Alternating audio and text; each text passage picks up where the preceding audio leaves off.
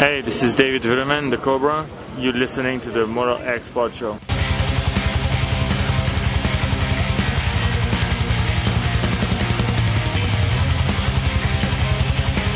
This is Michael Mosiman, and you're watching the Moto X Pod Show.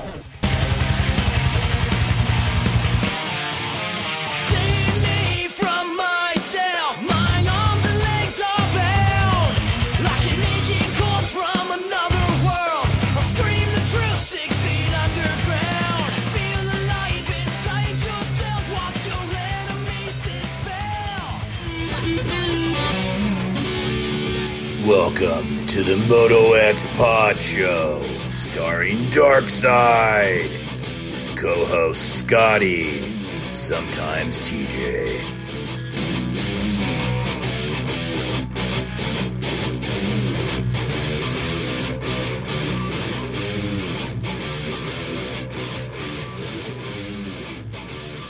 Oh boy, we are back. I don't know if I even remember how to do this. I feel like it's been a month since we've done a show, which guess it's only been a couple weeks, but it feels like it's been a long time. A lot has happened in the last couple weeks. It's been one week. We didn't do a show last week because I was out Yeah. there. So Did we one- do a show last week before no, I left? No, but I'm saying it's just been one week that you haven't done it. It's two full weeks since we've done a show. I mean, I guess technically yeah, you're right. So it feels like a month. Okay. Did we do a show last week? No, You sure? Uh, but we did one before your trip. man, I am I confused. Okay, yeah, that the week before. So no, that it's okay. Whatever. I'm I'm beyond confused. I, I'm. I feel like it's been a long time. So we didn't do Well, one last back. week. Yeah, when I got back. That's right. When I got back, we didn't do one. We did the one right before I left. There you go. Yeah, two weeks. Okay. Uh, anyway, this is episode 234. Uh, brought to you by Acerbis USA. You guys know for decades, Acerbis USA has been the leader in moto plastic and accessories. For products that fit perfect, look great, and last, Acerbis has what you need. They are a proud sponsor of the Factory KTM team, which is about to go racing this weekend with Tony freaking Cairoli, Dungey, Aaron Plessinger, and I feel like I'm missing one. Yeah, what year is it? Um, yeah, I don't even know anymore. Feel- But I- that sounds I like some, I feel like somebody else was on the team that I'm not even. oh, uh, is somebody. it Benny? No, I saw him look no, a- Benny's. no, Benny's doing um, the BB Butler brothers. Oh, okay. Anyway, Acerbis is on board. You guys know it. Whether it's full plastic kits, individual pieces, handguards, chain guides, and sliders, or anything else they offer, visit AcerbisUSA.com and support that title sponsor. Follow them on Instagram and let them know you're listening. Fully, man. I'm needing that plastic. We got to get the plastic for the YZ250 soon, buddy. Uh, he told me next month. So uh, we got graphics coming from Berm Lords any day now. And we're going to get into all that. Race Tech is also on board, our co-title sponsor. Race Tech is the world's largest aftermarket suspension modification company. All Race Tech products include award-winning gold valves and settings are 100% guaranteed, made in the USA. Race Tech also offers state-of-the-art precision engine services and parts to all engine builders. Visit racetech.com for more info and use promo code MotoXPod to save. Checkers and Clay Olson have me hooked up. Um, going to get into the YZ250 in just a minute, but the suspension will be going out to Clay over at PDR, a Race Tech uh, shop up in Minneapolis, and he's going to get the, the shock and the forks and coat them and revalve them and everything. Those go out next week. I appreciate Race Tech. Really, cool. and uh, my buddy Michael Dean Gage is rebuilding my rear shock for my 06 450 to get it back together, and Race Tech is going to hook me up with gold valves for that too. Went from no bikes to dose bikes. To ghost bikes, yeah. They still got that YZ 125 in a box. One of these days, maybe I'll touch it. Fly Racing's on board, best gear on the planet. Hit them up. Damon Bradshaw, RJ Hampshire, Zach Osborne, all trust uh, Fly Racing. Visit your local dealership. WPS is the obviously the supplier of Fly Racing. Use support your local dealers, your local um, reps for WPS. You can also get X brand goggles through WPS. They're a sponsor of the Moto X Pod Show. Works Connection for all your cool bitchin' parts like the Pro Launch Start Device, Elite Clutch Perch, radiator braces, customized master cylinder covers, and much more. Use that code MotoXPod20 to save. Torque One Racing, R Jerky. Want some snacks, Scotty, for the first outdoor national? Hit up eatrjerky.com. Use promo code MotoXPod21 to save on that. You gotta have Love you these gotta codes. you gotta have snacks for Hell yeah, I got a I have a cabinet full of R jerky. Bermlord's graphics and jersey ID. So out there in California this weekend, I wore both of my jerseys with Eddie from Iron Maiden in the numbers printed inside the logos, and I had so many people going like, "Holy shit, who did that?" That's Bermlords, baby. Bermlords, hit them up. Graphics Yeah. at bermlords.com. I love that Iron Maiden thing. That's Yeah, I think so my sick. next set of gear, I'm gonna do the new, one of the new album covers from them. That's that's just gonna be my thing. I love the I love that shit inside the numbers. Shan and Adam kill it. Adam's actually gonna pick up my 250 tomorrow from Dallas. Uh, but yeah, if you want graphics for your bike, which they're building, they're building my new kit for the 250. Bermlords Graphics and Jersey ID. Check them out on Instagram. Graphics at bermlords.com is their email if you want to get uh, any information on pricing. Shock socks on boards. William Motor, on board. Williams Motorworks. Extreme colors for your custom painted helmets. Blood lubricant oil lines. The new Barracuda Bloodline is out. Multiple weights, better protection, better performance, and it lasts longer. Promo code MotoX, all caps to save. Power Band Racing's on board for you WP guys. True Fusion Sports, uh, recovery and uh, products designed for recovery and performance. I got to hit Derek up. I need some stuff. I'm still still in a lot of discomfort from all my riding last weekend out in the high des. And of course, Jason over at grillyourassoff.com. You guys going to do some cooking also for the race before you eat your jerky. Order some grill your ass off. Use the promo code MotoXPod. They have all the best seasonings and marinades. Get it while you can. The stuff's going to sell out. It's a small business, Texas based, moto supporting. Uh, go get you some, and you know, obviously he'll restock, but the stuff goes quick because it's good. Okay, this is episode 234. A little rough around the edges here, Scotty, but tonight we got a big show. Um, no pulp last night, so no wrap up tomorrow. So we're going big tonight. We got Michael Mosiman up. Nick Romano, who just announced today that he's riding all the outdoors for Star Racing. Nick's going to jump on. Tony Alessi's going to come on and talk about Supercross and uh, some things he's got going on at Glen Helen.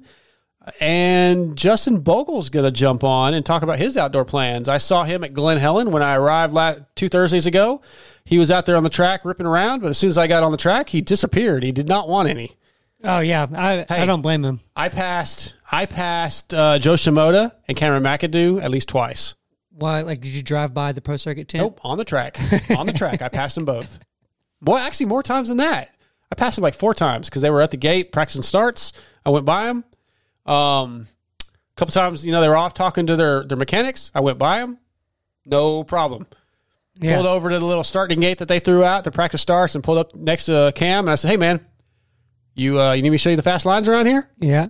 He just laughed, obviously, because that was really a stupid statement, and asked if that was the bike I got for the pony cut. And I said, "Yep." Didn't know he knew about it.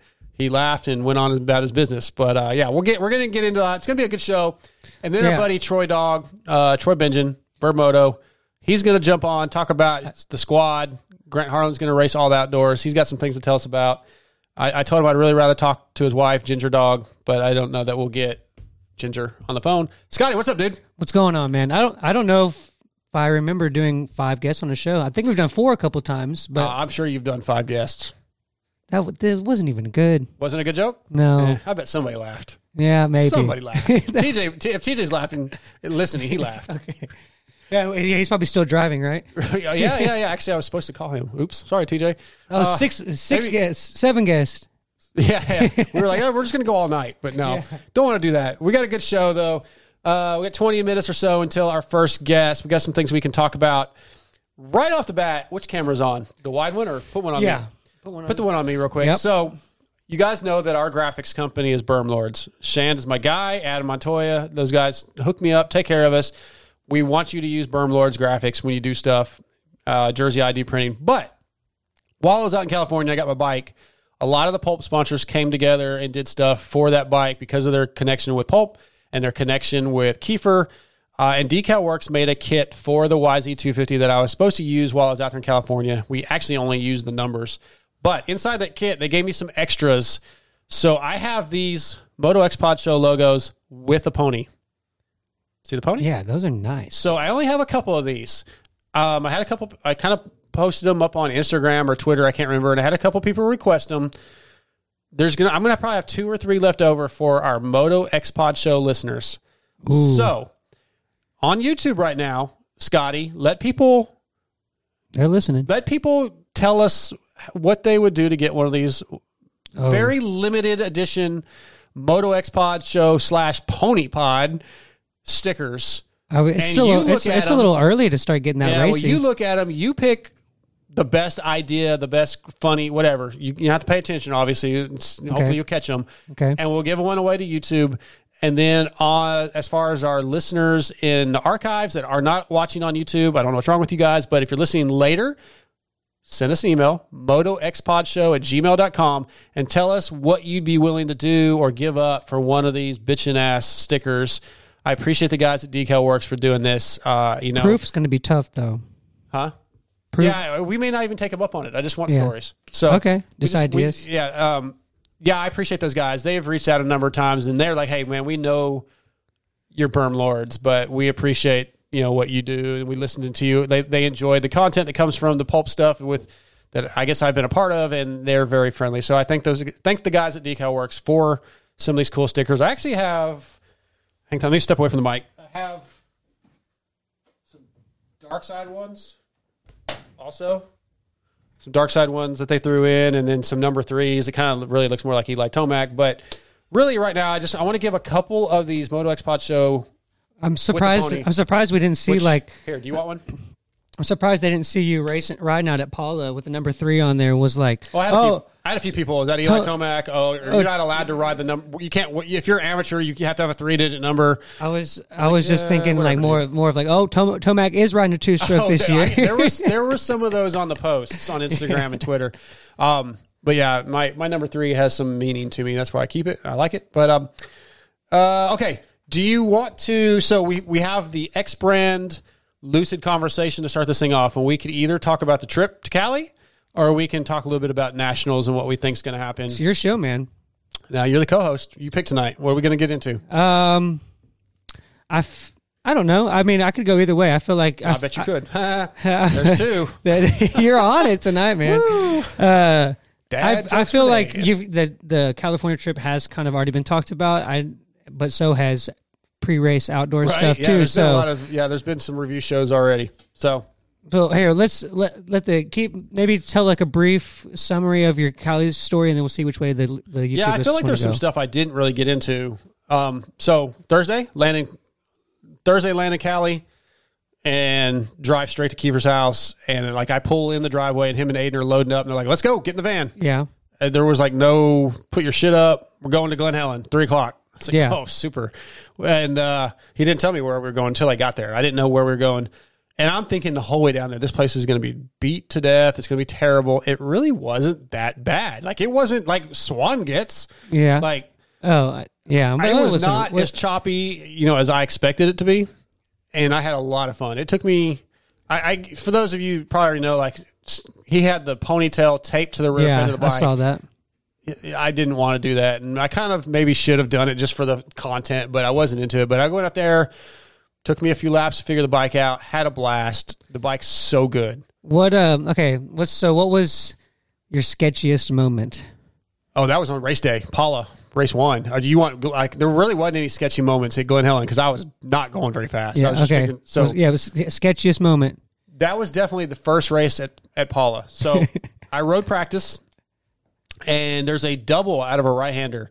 Not not a big deal at all. Like on my 450 seat bounce every time, I'd hit it no problem. Yeah. two stroke, I wasn't very comfortable. Didn't know the track. It was a little slick during practice, um, so I never jumped this double. And I got arm pump very quickly. Keefer had me go out for more practices than I was actually supposed to go out for. Come race time, there was this old dude, high des, like mount. I don't even remember what they call it. Like a high des, looked like he came out of the high des. Just Spirit in rider? black blue jeans, work boots, uh, like bushy ass eyebrows that were like coming out of the helmet. I was like, dude, I and he was on a two stroke GasGas. I was like, I have to beat this guy. This is the guy I have to beat. He went one one. Line's right up next to me. The first moto, like he he, if you watch the video on my Instagram, he's the one that like was right next to me and actually got me in the first corner. But I'm Yeah. side by side with him the whole first lap, and we get to this double out of the right hander, and I go outside. I'm like, fuck it, I'm jumping it. Yeah. Haven't jumped it all day. It wasn't that big. I'm hitting it.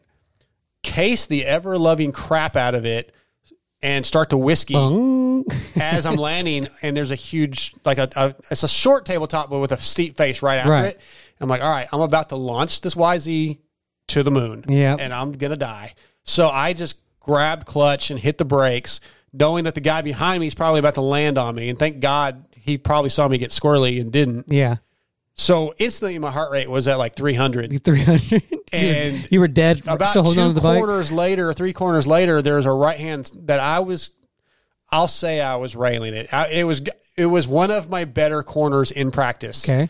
So I go to go to the outside like I was in practice, and I go into it fairly fast. And entering this corner, there's two big braking bumps that weren't there previously, Yep. and the back end kicks up in the air, and I have no brakes. I mean, other than I could grab my front, but I'm already endoing Yeah. and I I hit the the berm and went flying over the berm. Thank God it was nice and soft and it was very very soft impact. But then like I that was it. I was done. I, Yeah. my my heart rate had spiked. I had to get the pick the bike up, start the bike, and I was just absolutely exhausted. So those that probably two and a half three minutes was by far the sketchiest.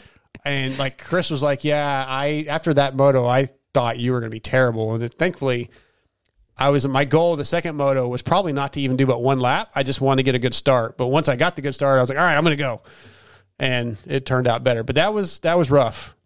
Yeah. That's it's nothing like a good race, a first race in a couple of years. I was like, "All right, I'm going to get literally get hurt the first lap of my first race back." Is what I thought. It was not good. Um, someone, uh, Jake, wanted to know how the hot tub view was. Hot tub was pretty good. Yeah, hot tub was pretty good. I mean, Heather was in there a few times. That's a good view. You know, I mean, other than that, it was Chris and Aiden and a couple other buddies, Greg, and yeah. But I mean, I, I assume he's asking about Heather because I, just read the questions. I'm Heather not making any assumptions. the best looking thing all weekend. What's um? I'm just trying to think of like random questions about to ask Yeah. about your trip. So what's what's the goofiest slash weirdest thing Keefer did? Get butt ass naked on, out in the rocks. At- Yeah. yeah. oh yeah, no, I heard about that. Yeah, yeah, that was terrible. that was the most awkward thing I think I've ever been around in my life. Like literally, I was Why like, is it? Why is it that bad? It's like it's no different than just like locker room showers. that's not that's not exactly comfortable either. I don't. I didn't say it was comfortable, Yeah, but I mean- okay. So to retell that story, like me and Aiden were swimming in the bottom pool of the of the little stream, Right. and there's huge rocks, and we just kept hearing "woo, ah, woo." I'm like, I think they want us to come up there. And sure enough, we climb climb over a rock, and they're they are literally him and Greg are laying on their backs on this big rock, spread eagle, like like leg spread. That is kind of weird. balls and bush out. What's up, dude? And I'm Yeah. like, oh god, yeah, they're naked. They're- they're- they're from the Des, man. Everywhere, but at them, and they're doing everything they can to get me to talk to them. So I'm looking away, the opposite direction. I'm looking over their head, and there's like, what's? And they think it's perfectly fine. Like they are. That's nothing abnormal. You said, well, you know, I don't wear boxers when I ride, which that's weird. Put some fucking boxers on, Keefer. Sorry about my language.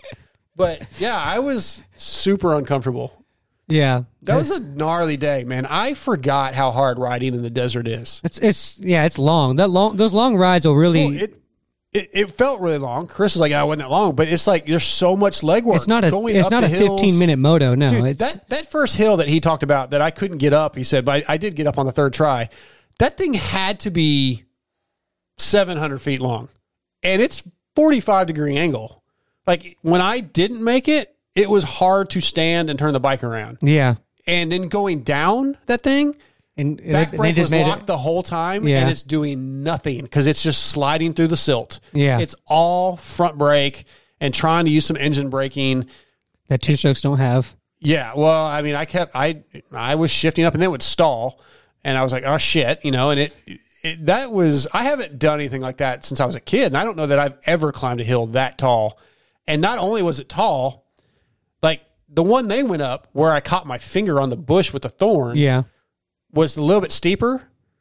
But so I went back to where it looked safer, but it was way longer. And then I didn't know halfway up it made a right, and you had to go in between two rocks, and then you had to go left in between two rocks. Yeah. that's why I didn't make it the first couple times. Like the first time when I got to the rocks, I, I panicked, Yeah. and then the second time I got, got past the rocks. And I probably went another 150 feet, it felt like. And I was like, okay, I'm about to be on the top. And they say when you get to the top, you got to let off because you hit a road, you come out on a road, and there's a wall right behind it of more. And you, if you're going too fast, you'll just plow into the cliff, basically. Yeah. So I let off, and then Not I enough. realized I was still like 80 feet, 100 feet from the end. It wasn't the top. yeah. So then I had to start over again. They're just waiting up there like Well, Keefer had come back down, and, and Greg was trying to make it up too. He didn't make it the first couple times, but I think he was. I mean, it was partly because of me. But then Keefer came down and said, "Well, let's just go another way." And I was like, "Dude, I, give me one more shot. I need. I, I was, I was not going to be okay if I didn't make it. Yeah. So the next time I just went fast, faster and like work the clutch more. But yeah, I was exhausted because I don't know how many times. I'd say at least ten times. I dumped the bike over in the sand and had to pick the bike up on the sand on- on a hill and try to turn it around, manhandle it around, and and dude, it just exhausted me. And I did. I. It's not like you're out there and, and you're trying to do something like that, and you, you know you're not just at a track where like you can like oh there's people around with oh, cam yeah. with with with phones and stuff they No. can call. No, like if you mess up, like you're into some trouble. Yeah. and and like that. I, I did one lap at a like a like a cross country course thing, and like that was it, it wasn't even anything crazy, and and it still is like so humbling because like I just don't do that kind of riding. Right, yeah. And so like yeah, I, uh, oh, you, you The and you're trying to like my butt. and you're trying to you know you're trying to like nut up or shut up in front of Keefer and all of them. So he's like you're like Yeah, I did. adrenaline was probably going through the roof. they would go over a ridge. You know, Keefer was leading, then Aiden, then me, then Greg behind me. And like Keefer would go over a ridge, and because I was taking longer, we'd come to the top of the ridge and they'd be gone. yeah. He'd be over like two more ridges, and like and the trails go three or four different ways. I'm like, I don't even know which what, way? You'd have to kill the bike and listen for the sound, and then take off again, and they'd wait. I was like, dude, I'm sorry, man. I just, and it wasn't all the time, but there was. I mean, I held him up. By, I mean, obviously, I, Well, yeah. I mean, but, that's like Keefer's riding in his backyard though. I will tell you And that's some of the most fun riding I've done. I Yeah. want to do it again. Like I we only got a couple minutes. I really want to move to the area where he's at. yeah. Like it was hot, but there at night it was cool. It felt good. It wasn't humid. There's just like when you I, I'm at home in the desert. I lived out near there in Barstow for three or four years for, Yeah. before we moved here. That's really where I kind of started riding and learning to ride I was in the desert a little bit. And when I drive down the interstate and I just see desert, I'm like, dude, just I just want to go ride. Yeah. Like, I don't see barren wasteland. I see like this is bitching. Yeah. This looks cool. I like the desert. I like being out here. When you're up in the mountains, it's just fucking cool. And you find this like the swimming area, like a little oasis. Yeah, you can't. There's nothing to do like that. Yeah, like it's that so cool, here. man. And I and like just sitting out at Keefer's house at night in the jacuzzi, and their house over the back of their house overlooks this little valley. And I was like, dude, I, it's so peaceful. Yeah. I want to move. I, I I really do. Um, I don't think it's going to happen, but It, it- you know, grass is always greener on the other side, the trip the trip was or the desert's Unreal. always brighter on. hey, yeah, there's no grass. yeah, it was an unreal trip. Uh, there, I actually typed up something last night that I was going to send in to Pulp to put up on his website, kind of about. Uh, it it talks a little bit about that stuff, but um, we don't have much more time. We got to get to Michael Mosiman, but yeah, it was a fantastic trip. The bike is awesome. I cannot wait to get it home, which that'd be by this weekend. It'll be here. yeah. And I'm going to go do some riding this weekend somewhere. No, man, that's that's such a cool opportunity, and then like, and so did did you feel like closer with with uh, Keefer now? Yeah, man. We we I mean, I always felt pretty close with the guy, but yeah, we they made me feel like family, man. I mean, and he you know the way he woke me up. If you guys listen to Pulp for the race Sunday morning was awesome. Oh, he played. Uh, he he played one of your uh, fr- Tempest Tool, Tempest. yeah. Okay, yeah, Yeah, it was freaking me out because I was like, my phone's ringing. Yeah. what, what is going on? And like, why is it out in another room? And I couldn't like wrap my brain around what the hell was going on. And it finally hit me. He, he's he, he set, Yeah. he set the boom bottle up, but. Yeah, I felt really close, man. I mean, they bust a lot of balls. Him and Heather are brutal. Oh, it's probably nonstop. Oh, pretty much, pretty Yeah. much. But good times, man. I it it's really almost impossible to get into all the details of the trip. A lot of fun. They paid for so much. They took care of almost everything. Really? Like I bought one meal, but for the most part, they were just nope. It's your weekend, Dark Side. We're taking care of you. You get everything. Heather got up, made me breakfast, which she doesn't do for even them because they don't really eat breakfast. Um, I got a shout out, shout out to Danny at Alpinestars. My Yeah, Tech uh- 10s showed up at Keefer's house. Like she just sent me a pair of Tech 10s. So they, uh, cause I didn't have matching boots for my gear. So yeah, I got a brand new pair of boots thanks to Danny at Alpinestars. Uh, the, the bars, the bars, the fast company bars that Keefer hooked me up with were pretty cool. They like, they have vibration mounts on the bars. So they sort of less I have vibration. the, I have those. It's nice. I liked them. Yeah, Yeah. I really enjoyed them. I don't know that I'm going to leave them on there, but mine are like mine them. are like just like where the the clamps lock in. It's just got like a little rubber. Mm-hmm. Oh yeah, yeah, yeah. it's a little probably a little more older of a system, but Maybe. it's but I definitely noticed a difference. It definitely makes it softer feel. a lot of cool stuff. The Michelin Star Cross sixes were awesome. I mean, look, they, I almost pulled a holeshot. You did. You came. Yeah, like I saw that. I watched your video a couple times, and you like foot foot was out, inside rut. Just, Yeah. You just, I saw like you were like, okay, I can either come out of this in eighth or third, and I'm just gonna drop the Yeah. clutch and go. I got, I got a little lucky, I think, but it felt good. yeah, you I- had that. You got that inside line though. I can't believe that was that open.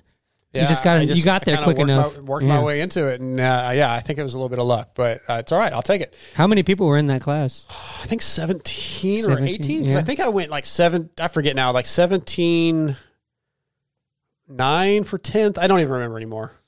I think he's eh, Yeah, something. Something like that. So I, I mean, the first moto, I think I beat one guy. Was it was it like a qualifying race? Yeah, for Mammoth. That's they're trying to get me to come back for Mammoth Oh. for like three weeks. But you- did you, you did?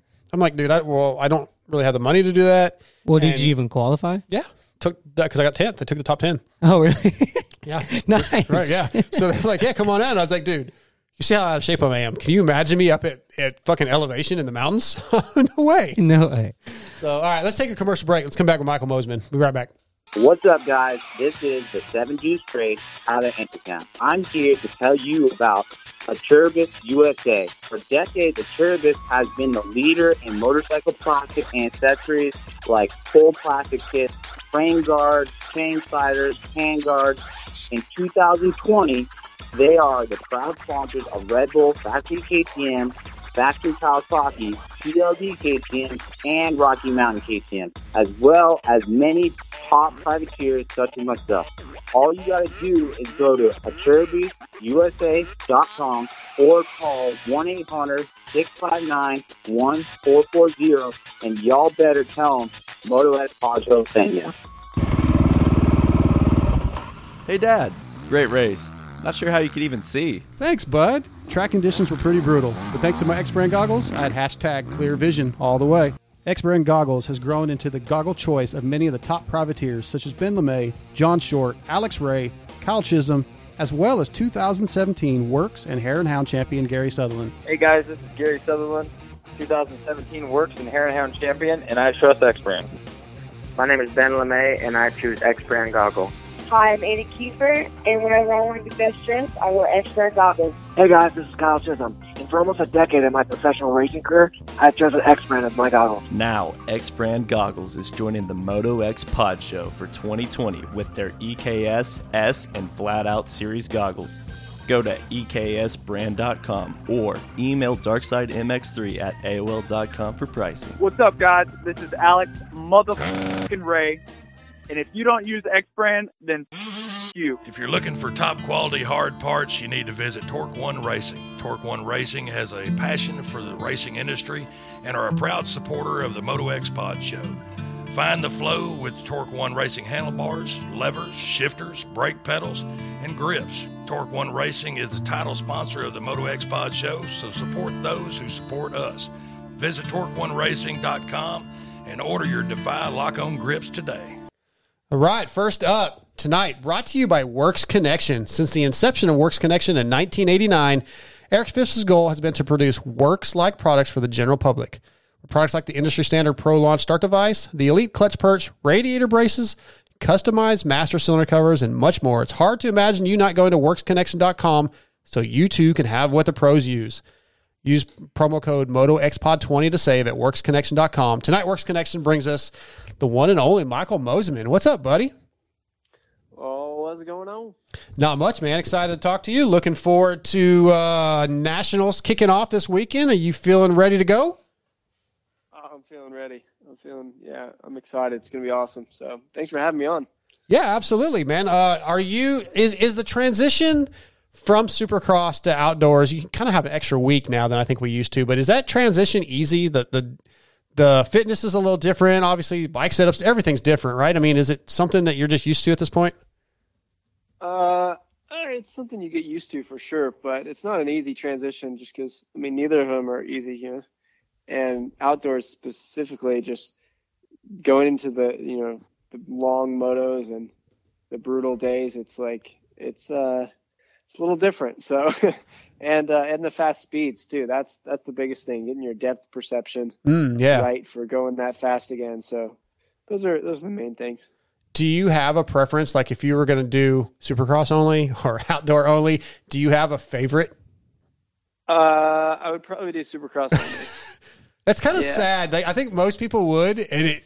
Like I, I feel bad sometimes. Like when I think about Davey, like I know Davey Coombs hears this, right? He eats, breathes, and you know sleeps motocross. It's the, it's Yeah. you know it's the it's the baby. It's the original. It's the heart and soul of the sport. But yeah, man. I mean, awesome. It's just brutal. I mean, it, it is just absolutely brutal. There's no way around it. And you know, when the days get hot and the preparation's no joke, it's like it's a lot. And so, uh, yeah, it's it's hard on the body. And yeah, you know, I mean, A to Z. You just, dude. I mean, on an average, you know, race, you will have welts all over your body yeah, just from the roost.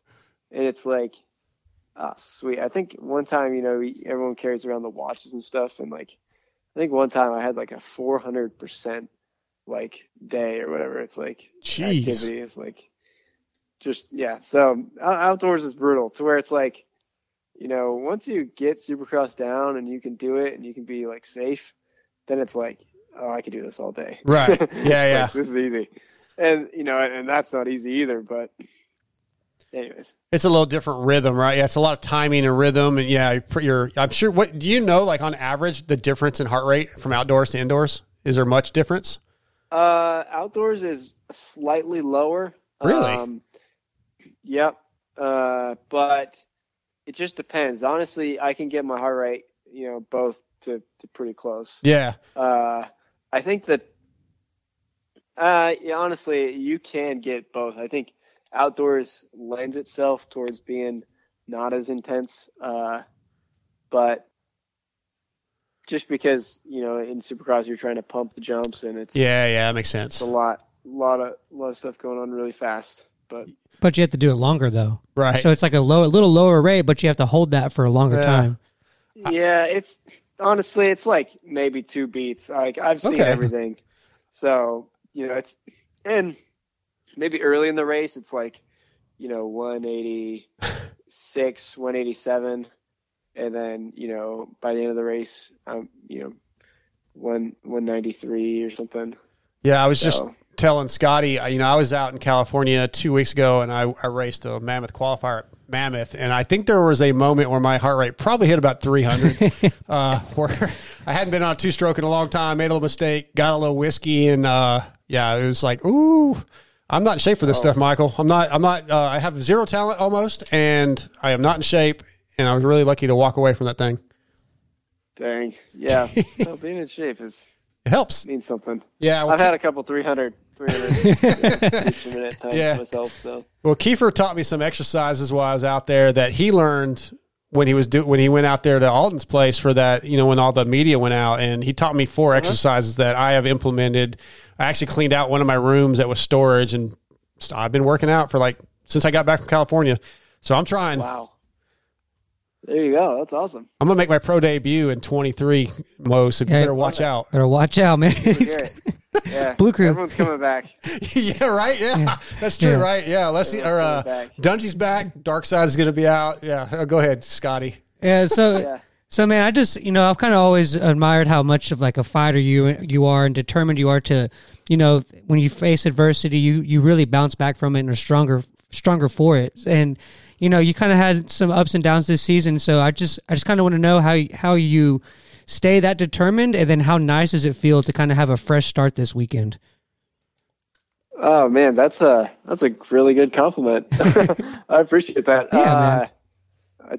Yeah, I don't I don't know if a lot of people would say that, but uh, I I would say that uh, I just learned. I just learn around every corner, and you know, and, and this year I think I've I've really learned even more than ever before. Uh, as I work on my mental game, it's like I'm learning stuff that's so like I don't know, niche is like, niche is the word, I guess. Uh, and where it's like so specific and so small that I'm like, like I, I learned in the past a little bit, uh, like I was at Glen Helen and there it was like a, at the bottom it wasn't a 180, it was a 90, and I just learned that at the bottom of hills when like your your suspension's like dealing with all the G forces, like I want to turn as little as possible there and a lot of times like in the main line, it was like coming across the bottom at the bottom of the hill, Yep. and and I I was I was cutting it off because I was like I don't want to turn right there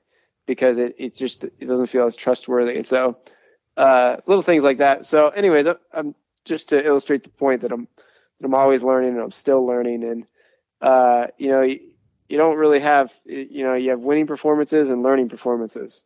I like and, that. Uh, and it's and, and and so we learn from learn from the learning performances and uh, turn them into winning performances over time. But uh, I, yeah, I, I think that's really just the key is is I, I don't get down on myself and uh, I'm not focusing on you know the, the loss, but I'm trying to build uh, on what I can build on and uh, I think I also I don't beat myself up too much. Right. Uh, a lot of guys, it's like I kind of got over that. It's like a lot of times a lot of guys will beat themselves up a lot, and the more you beat yourself up, like the less that like the team feels like they need to, you know. Mm. And uh, it's almost like a you know protection mechanism uh, that we'll use, but it's like when you just get over that, and it's like, all right, let me take the emotion out of it and so let me just simply learn because for me to sit here and throw a fit isn't really going to get us anywhere. So uh, that's that's been my approach. Yeah, I've, said for years since I've kind of gotten to know you a little bit, like your your outlook, you're you're you're different, you're wired differently than a lot of the other racers, and that's something I, I'm always impressed by. Is you know we talked about it, right? Your your, your thinking game and how you look at things, and I, I found it so interesting this year with you spending more time with Justin Barcia, and you know your personality. When I think of you, I don't think you and Barcia would match in any way whatsoever. But you mm-hmm. able being able to ride with him and take things and you know and maybe be more aggressive at times when you need to. I, I love how you can absorb stuff from different people and, and implement them and still be the same guy though, the same smart guy, same intelligent racer. But then you see a little bit more aggression at times when you need it. And I, I just love watching the evolution of Michael Mosiman over the last couple of years. Yeah, I appreciate that. Appreciate that. It's definitely been it's definitely been a process, and uh, process is not done. So Right. Yeah. Well, how do you feel about your Supercross season as a whole now that it's over? I mean, five podiums. I think Uh, you got a win in San Diego. Uh, you know, not what you wanted, but I think it's been it was a better season for you. Just the way you raced overall. I think, yeah, like I said, I think it's been an Yeah. evolution. Is that how you feel? you know, it, yeah, absolutely. It was my best season yet, you know, and so we're gonna celebrate that personal Yeah. best. Are you kidding me? It's like, and uh, I mean, it's like it's it's also cool because I'm just at a level where it's like th- there's there's still only up to go. You know what I mean? Like I- I feel like how I performed, like I can do that every year. You know what I mean? And if that's my base, and I'm I'm building off that next year, us, you know, we're in great shape. Uh, you know, I, I think the year before I got like sixth in the championship or something. So, uh, and missed a couple races. Like it was the first one in a little bit that I, I missed any. And, uh, and, and through it, you know, like, well, I think two different times within the season I got sick. Uh, and I, I broke my hand at one of the rounds.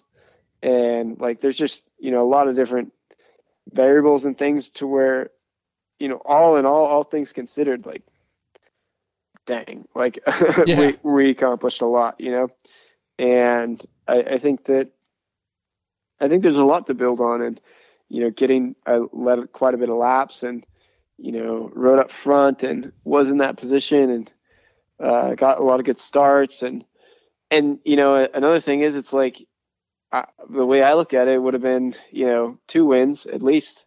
Uh, you know, go to Seattle um, without the rear rotor. I, I think that would have been that was my race to lose. right. uh, yeah. And and so it's like, you know, I just put myself in really good position um, a lot of times, and uh, I'm, I'm proud of how I raced, and yeah, looking looking forward to continue to build on it and enjoy it now and stuff. So I dig it. So you know, Darkside kind of mentioned your your relationship with Barcia, and and I, I had a question in my notes about how kind of your personalities matched up, and just kind of talk about like maybe what you like how how y'all match together and kind of how y'all's relationship goes. Yeah. Hey, question. What do what do you guys see? What do you guys see in our relationship? Do I think of like anything? well, I I think that like you know Bar. They talk about Barcia as like that consistency guy, but he's kind of wild child at the same time, and I feel like y'all are kind of like the yin to each other's yang kind Yeah. of thing. Like the like you're, you're younger, kind of a similar version, but the opposite at the same time. And Yeah. so I s- kind of like that's how I see it. What, what I see, and this is an outsider, right? I don't know Justin very well, right? And I probably don't know you Yeah. very well. I just know what I think I know. And when I see some of the decisions Justin makes, sometimes I think, man, he didn't think that out very well. Like he just goes full bore and just whatever happens, happens. That may not be the mm-hmm. case. But with you, I feel it's a complete opposite. Like I think you're you're thinking like your chess match style, like three steps ahead. So mm-hmm. I see it very differently. But then I also see the personal side where I hear the stories and I've seen the goofiness of Justin and Will Yeah. in the truck. And I'm thinking some of these stories I hear, like, I bet Mose is very uncomfortable at times with some of the humor. so I kind of, I- I, I don't- wonder how that goes. I thought that. Yeah. he- No. but I don't. But I think he handles it. Oh, I'm sure he does. Yeah. But go ahead. Yeah. Uh, definitely. Constantly. Uh, that's constantly a thing. Yeah. uh, where I'm just shaking my head and they're just yeah. It's like a whole thing. Like if, you know, if they get me to like crack up, like to actually laugh at one of their like terrible jokes, you know, that are just their vulgarness. Uh, yes. yeah, if if they get me to laugh at it, that's like a win for them. But you know what? I'm I was I think I impressed myself about how little I laughed at some of the stuff. Uh, What about, oh, go ahead. Go ahead. Do you finish? and and, and uh, I don't know. We we have a good time. And it's like we're, it's like tricky because we are like we're both outgoing, uh, you know, kind of fun loving. We're we're both a little bit nuts, um, and and I think I think the other thing that we both get along really well because we're both men, and you know if we ever have you know a disagreement or whatever, like we both stand our ground, but we're men and we can like get over it, you know, and uh and like he pushes me really hard like on the track and cuz I mean, dude, when Justin Barsh does. is behind you, like yeah. that's that that's you know that's a little different. And uh and i remember one time like i was behind him and and dude i i pushed him a lot this year uh all the way you know kind of throughout the year and still am. And he needs it from me. And he hasn't had you know something like that you know in a while. And so you know when i'm i'm on him. And one time i came into the corner and like revved it at him like he does. And he was like he was he was like what are you doing? Like he, he afterwards he's like what are you doing? Like you you can't do that. Like don't don't come in and rev at me. Just come in and like take the spot.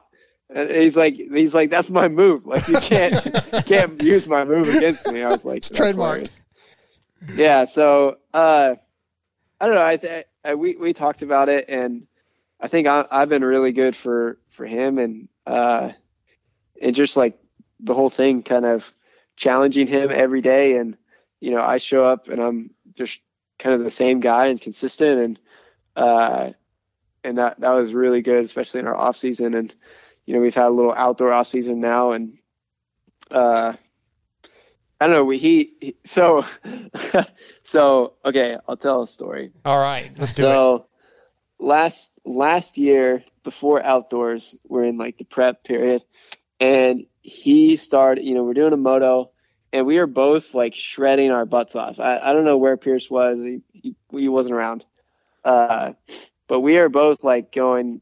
We're hammering down. We're at Glen Helen, and I think it was like a rented day or something, and we're just going nuts. And and then he catches me from like I don't know, five seconds back, you know, seven seconds back or something. He caught me from a ways, uh, you know, with you know Glen Helen 450 advantage, but he- he's he was riding really good outdoors. He he shreds. So, and uh, anyways, and then and then I was holding him off, and I was holding him off, and I was holding him off, and he passed me with like one or two corners left, and and then he, you know, uh, and it just it just crushed me. And he he celebrated super big off the finish line, and it was just it was it was a thing. And but it was it was it was a great moto for me, and it was a great moto for him.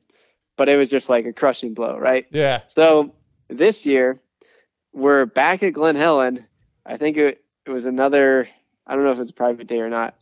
Uh, and, and we're, and this time he pulled in like pretty close behind me, like really close.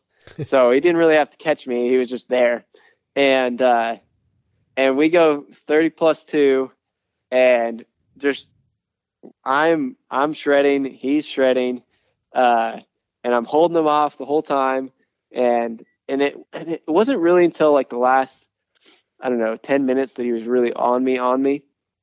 And with about four laps to go, uh, I remember I was just like, I, I just I just let go, and I was like, okay, if he passes me, he passes me. Great, that's awesome for him. But I'm gonna just focus on me and doing everything I need to do right. And I just kind of let go of like essentially worrying about if he passed me or not. And so then, and it was funny because then the next like five corners, he stuck a wheel in twice, and it was like it was like you know the heart rate's raising, and uh, and I'm like, nope, it's fine if he passes me, and I'm riding as good as I am, I can't do anything about it. Like Yeah. I'm going ham. So, anyways, then so then I I survived the initial storm, and like a lap or two later, he he like goes he's got kind of a line on me, and he goes in for a pass, but I I covered it, and uh, he makes a little bit of bobble. I knew I had two laps left in the moto, and I was like, all right, I am not letting this happen like it did last year. Like I I got to make this happen, and uh, and so I just like dropped the hammer and like I was like, all right, he just made a mistake. I need to let him not catch me so that I can run run my own lines. I'm going to focus on me. I don't care. He will not pass me. I'm going. I'm just going to take off.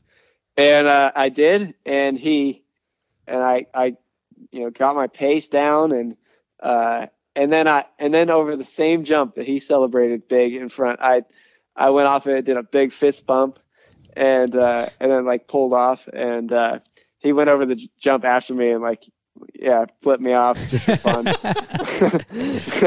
and and then like he went around the turn and he pulled off, and we de- you know kind of debriefed. And Yeah. and uh, and and I go, I go, is that too much? He's like, no, man, I love it. Da, da, da, da, you know, and we're, he's like, oh, that's so good. And, and he had kind of been chasing his tail a little bit, testing. And so for him to like, he, he found the bike, it felt good. So then he just hopped in on our moto. Uh, and he was like, it was so good for him and for everyone, for the team, for everyone that like, I was there doing motos and I could push him to that level because no doubt he was, you know, we were, we were both like on the limit of what the track would give. Uh, and, and just really, really racing good. So Oh, I love it. That's that's, awesome. that's kind of story. So that's, Yeah. that's kind of like the dynamic. And, you know, there's times where I, you know, I got to close my ears or look away and, but, uh, there's also times where I'm instigating and, uh, I like it. and I, I find I find that I'm kind of like, uh, I, you know, there's there's like the saying, it's like, don't be a thermometer, be a thermostat. Yeah. And it's like, don't just check check the temperature in the room, like be the one who changes it and guides it. And so like a lot of times when like he's like being chill or like off or Pierce is whatever, then I'm like trying to lift the vibe and kind of like mess with people and you know get people you know engaged or whatever in conversation and and then when you know he's going nuts and and Pierce is you know being wild too and Will's just you know being Will and I'm like then then I kind of like kind of go to the back seat and I'm like all right I just need to like all right I'm like chill out guys Yeah, like, yeah, yeah. so it's a it's it's a dynamic, but uh, it's been a it's been a good one for both, and I think uh, between Pierce and I and our youth, we've we've brought a lot of fun into the program, uh, which I think is you know really help Justin's career be I think longer uh, and healthier, and I think played a huge part in you know the success he had in Supercross. Yeah, it seems like a lot of fun over there at that team. That's yeah. I mean, with Will walking around in his Daisy Dukes and crop tops, and Yeah, and yeah, that's Justin that getting was- naked in toolboxes apparently, and yeah, good good stuff. Go go ahead, Scotty.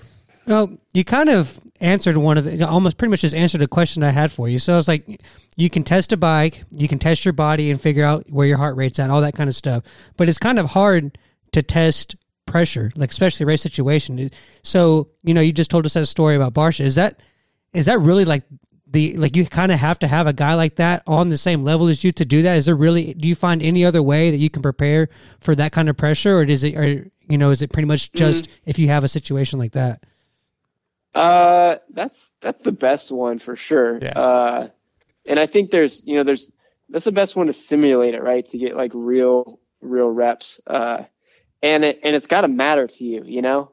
And you can't you can't pull off like in practice. It's dude when someone catches you, it's like it's hard to just stick in it, you know. And uh, and and it's hard, you know, not to make any mistakes and just stay committed and Yeah. you know, and so, uh, but yeah, I would say for sure he's he's helped me in that aspect, and you know, there was a lot of times eh, before the Supercross season where, uh, you know, I I had him right on me for, you know, a long time, or even Pierce freaking shreds too, and you know, he'd be right on me, and uh, and I got a lot of reps where, you know, when San Diego happened, I'm, I was leading.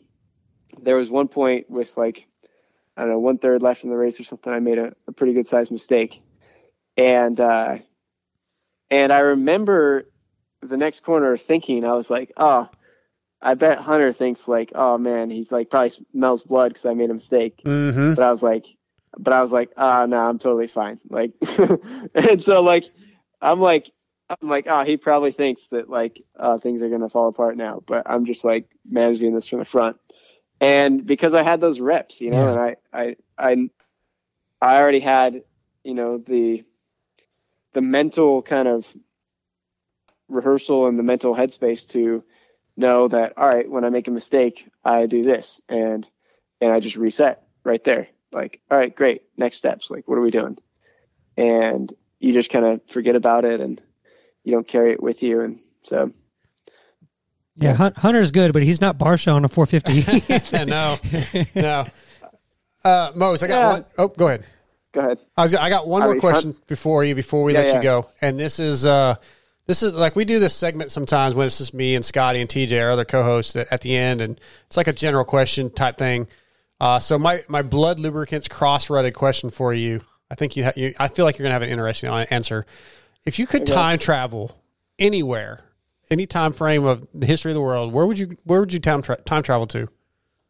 oh you know i gotta go to like first century palestine hang out with jesus I, I You had a feeling that was you where you're gonna go. what- Yeah. come on i mean are you kidding me like and and the the crazy thing is too it's like when you read the bible like the, the his disciples didn't even fully understand who he was you know while he was walking this earth Right. and so it's like if you could time travel back and yeah, but then uh it's funny, I have like the foresight that like it wasn't his time. I don't know, it'd just be a whole deal. Yeah, but it- but uh That's still cool though. that, that this would have been a crazy time and I think, you know, all history kind of changed, right? The calendar started then and yeah.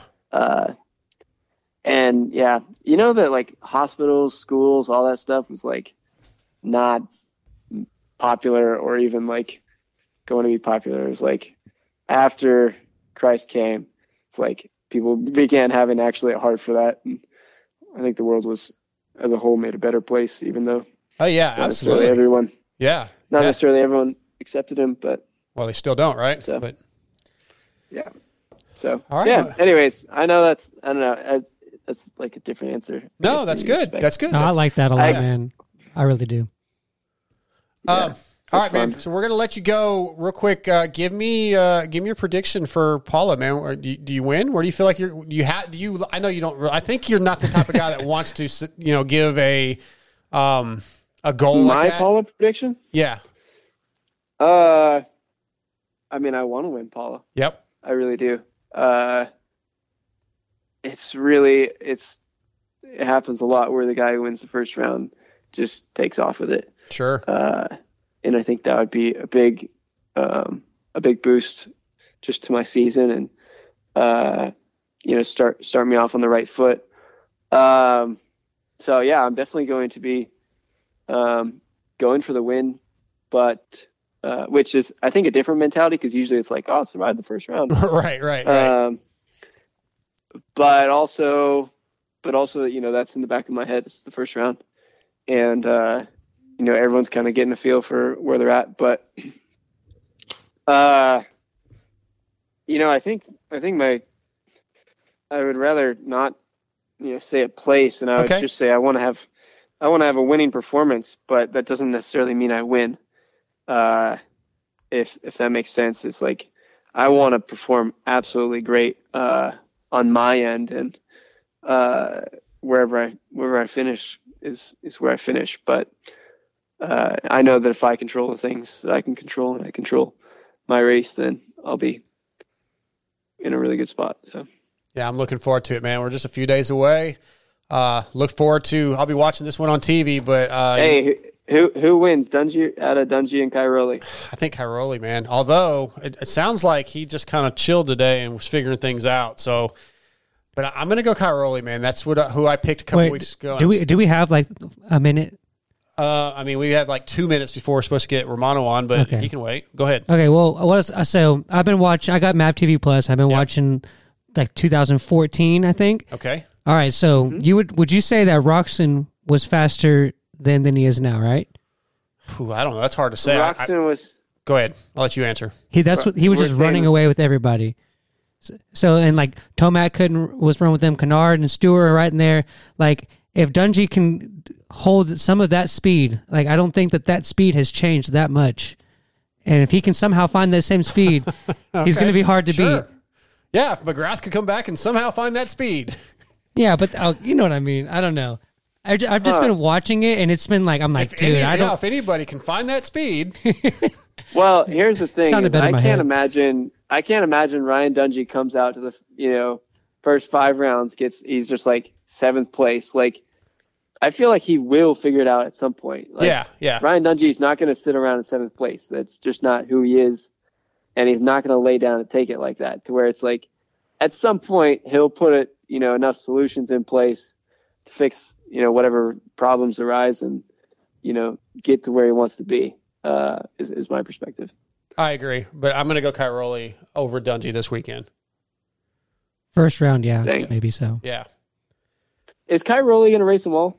He is hasn't confirmed. He's definitely doing the first two, and he told Matthes a couple weeks ago that he would like to do them all, but there's a lot of factors in play. He wants to travel to all the tracks in an RV. I think he said with the wife and see everything. Oh I think he ends up doing them all. Yeah. All right. Yeah, that's what I think. If he goes like four, two, three, one, yeah, he's he's in. Yeah. But I also don't know crap because I Yeah. picked Dylan Ferrandis to win the 450 Supercross Championship, and yeah, I just I, I was, I'm wrong most Tough. sometimes. so, Right on. all right, man. Hey, thank you so much for having time for us, buddy. Absolutely. Absolutely. Thanks for having me on. Anytime. We'll talk to you real soon. All right. All right, see you, bud. Right, we pre- appreciate Michael Mosiman coming on. He is always one of my favorite people to talk to. Uh, great, great guest. I, I think good things are going to continue to happen for him. He's getting better and better, and we're going to see bigger and better things out of him. Take our second commercial break. We'll be right back with Nick Romano. If you're like most racers, you've dreamed about riding a Works bike with all the trick parts. Since 1989, Works Connection has been producing Works like products for the general public. When Steve Lamson and Team Peak Split Fire Pro Circuit used Works Connection in 1990, they quickly gained a reputation for quality that the pros would use. Three decades later, the company is still known as the leader in quality, innovation, and customer satisfaction. The industry standard Pro launch start device is used by many of the teams, such as factory HRC Honda, Star Yamaha, Pep Suzuki, and many more. Holeshot specialist Vince Friese, as well as Jett Lawrence, Eli Tomac, and Chase Sexton all trust Works Connection to get them to the front. And don't forget, you can also get the Elite Clutch Perch, radiator braces, engraved master cylinder covers, and much more at WorksConnection.com. Use promo code MotoXPod20 to save at checkout. Works Connection, the choice of champions.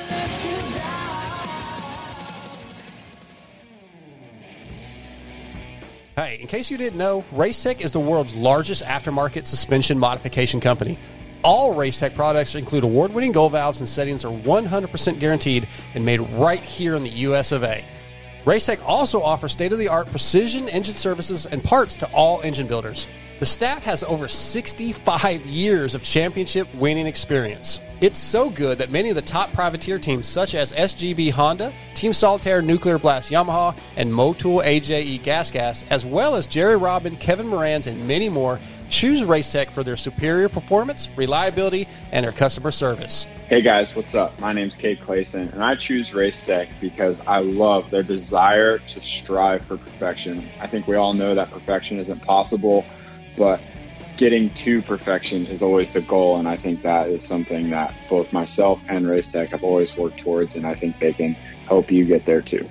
Hey guys, this is Alex Ray. I use Racetech components in my SGB suspension and also the Racetech engine. The reason I like it is just because uh, the engine's super reliable, tons of torque, and also on the suspension side, it just gives it that plush, nice feeling. Hey, it's your boys over at Team Solitaire. If you don't run Racetech, here's what you do. Put your hands behind your back and run your face into a f***ing wall. Racetech.com. What's up, guys? This is Kevin Moranz, and I choose Racetech because of their convenience of having Racetech centers all around the United States. Obviously, within my Decker Performance suspension, works really well. They're very high quality performance products. Definitely check them out. Hey guys, this is Jerry Robin, uh, and I choose Racetech because uh, the reliable motors, good power, good suspension, and obviously it's great people around, and uh, I've been there for a long time, and they're awesome.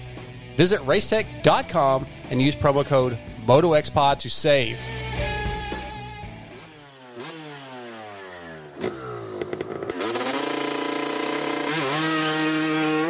When choosing goggles, we all know you have a lot of choices. X Brand Goggles has grown into the preferred goggles for many of the top privateers, including Kyle Chisholm, Ryan Breece, Ben LaMay, and top GNCC riders like Craig DeLong. X Brand is the result of years of knowledge from former Honda HRC test rider Rich Taylor and his dad, Hook Taylor. Whether you're leading the pack or getting blasted with roost, X Brand can stand up to the abuse. You can visit eksbrand.com to see all X Brand offers. From the unparalleled Lucid Extreme Definition Optics Goggle with the Wave Latch Quick Release Lens System and 4 layer factory foam to the EKSS and the Flat Out series, you will find a goggle to meet your needs at a price point you'll love. Check your local dealership for X Brand goggles distributed through WPS. If you want comfort, style, and performance as well as hashtag clear vision, then you want X Brand. Choose X Brand because we said so. And we're hot. All right, guys, we're back from our second commercial break. Next up, he's a rookie this year, man. We just uh, saw on Instagram today that he is going to race all the outdoor nationals. This adds an extra little, uh, little, a little. Uh, what's the word I'm looking for, Scotty? A, a, a fire, something to the fire, right? Flare to the fire. Uh, Nick Romano, Star Yamaha's Nick Romano joins us, dude. Your post today got me more fired up than probably anything I've seen in a, a week or so. Heck yeah, that's awesome. Yeah, because I mean, dude, obviously you're one of the you know the expectations are high for a guy like yourself. I mean, I think what ten major championships last year, amateur rider of the year last year, crushing it at Mini O's. Like, I mean, there are a lot of expectations on on your shoulders. Those probably aren't necessarily. I, I don't know what Bobby expects out of you this year, but I mean, this is a learning year. But you have the talent to go out and probably win or damn sure podium.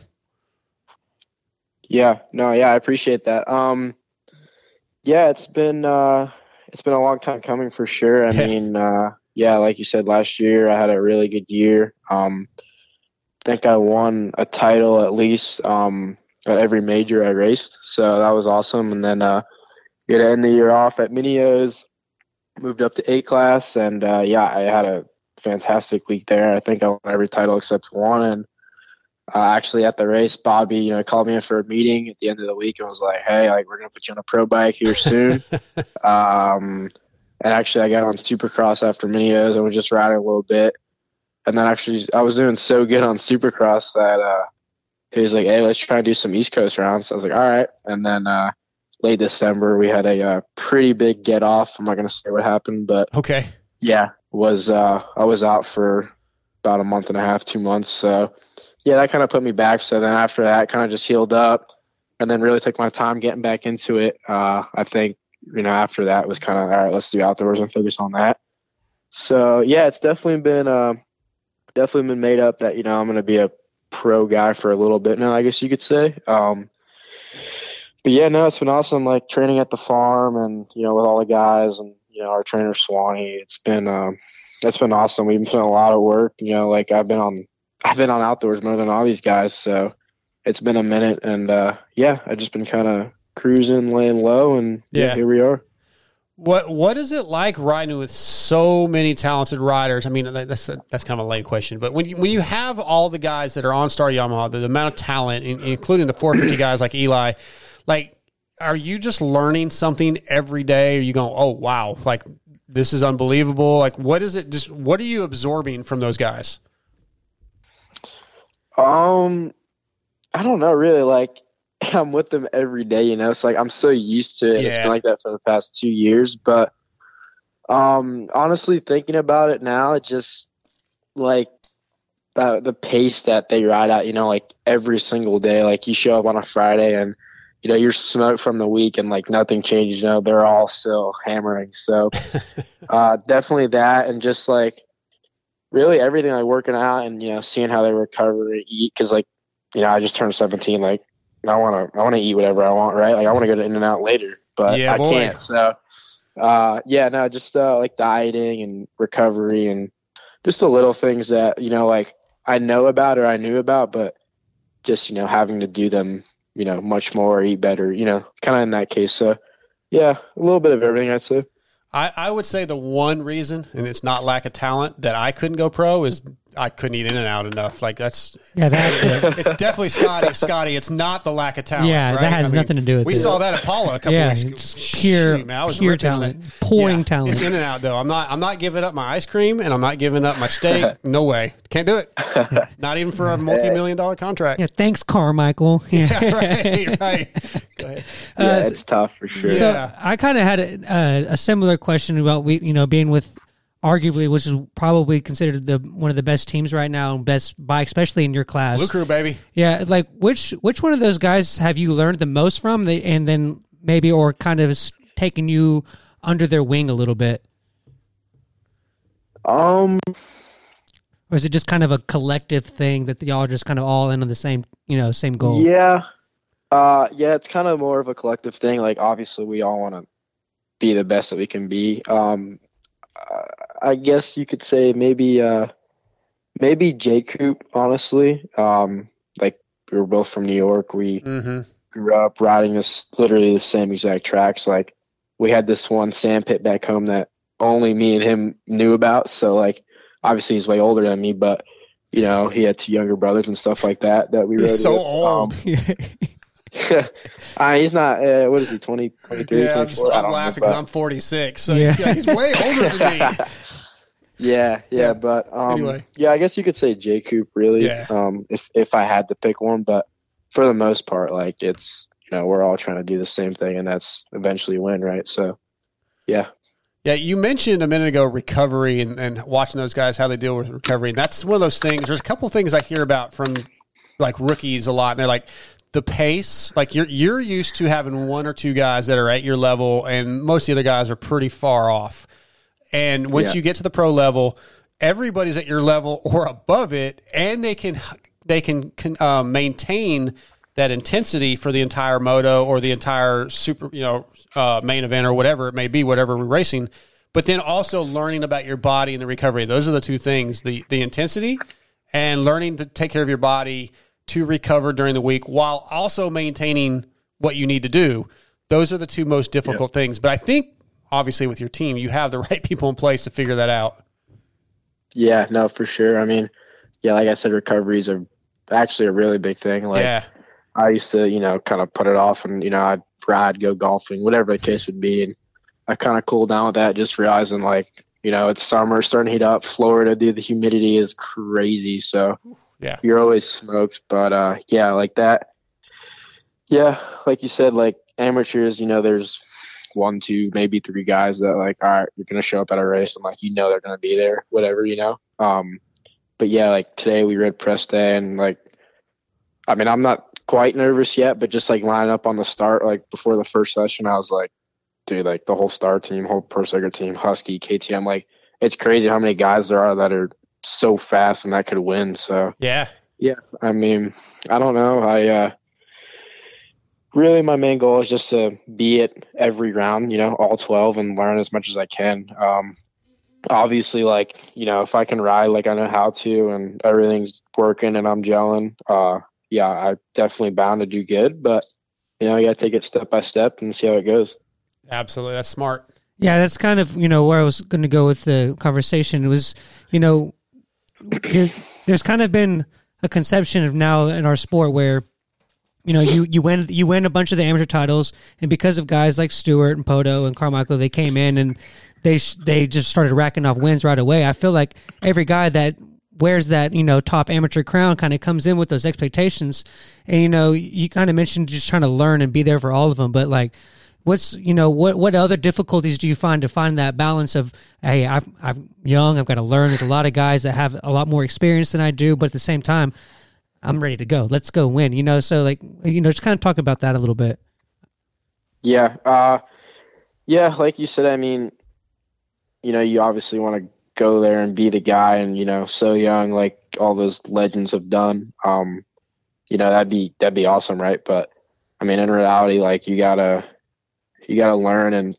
you know, take away all the positives. Like, you know, obviously I want to go out and one, one, like, dude, that'd be insane. But, you know, like, I don't know where I stack up against, stack up against these guys. So Yeah. it's actually funny because I had a talk with my, uh, with Gareth, my trainer, the other day, and he was like, "Dude, just this year, like, go out and enjoy it because you know you're not gonna. It's gonna go by quick, and you know you're not gonna be, you know, just out there riding with no, you know, pressure on you or you know, like, hey, you got to win. Like, go out, learn, and uh, yeah, see where it takes you. But no, I mean, obviously, I want to do that, but you know, I'm so competitive. Like, I want to go out and win, right? like, Yeah, of that- course. That's how it goes. So, but yeah, I mean, really, I think watching, you know, the past few summers, like it's all going to be about a start. So, and I know I'm I'm pretty pretty damn good at starts. So we'll see uh we'll see how it goes Saturday and you know this summer. But yeah, honestly, go out and get you know first second, I'll be pumped. Go out and get tenth, eleventh, you know, I'll be pumped. Like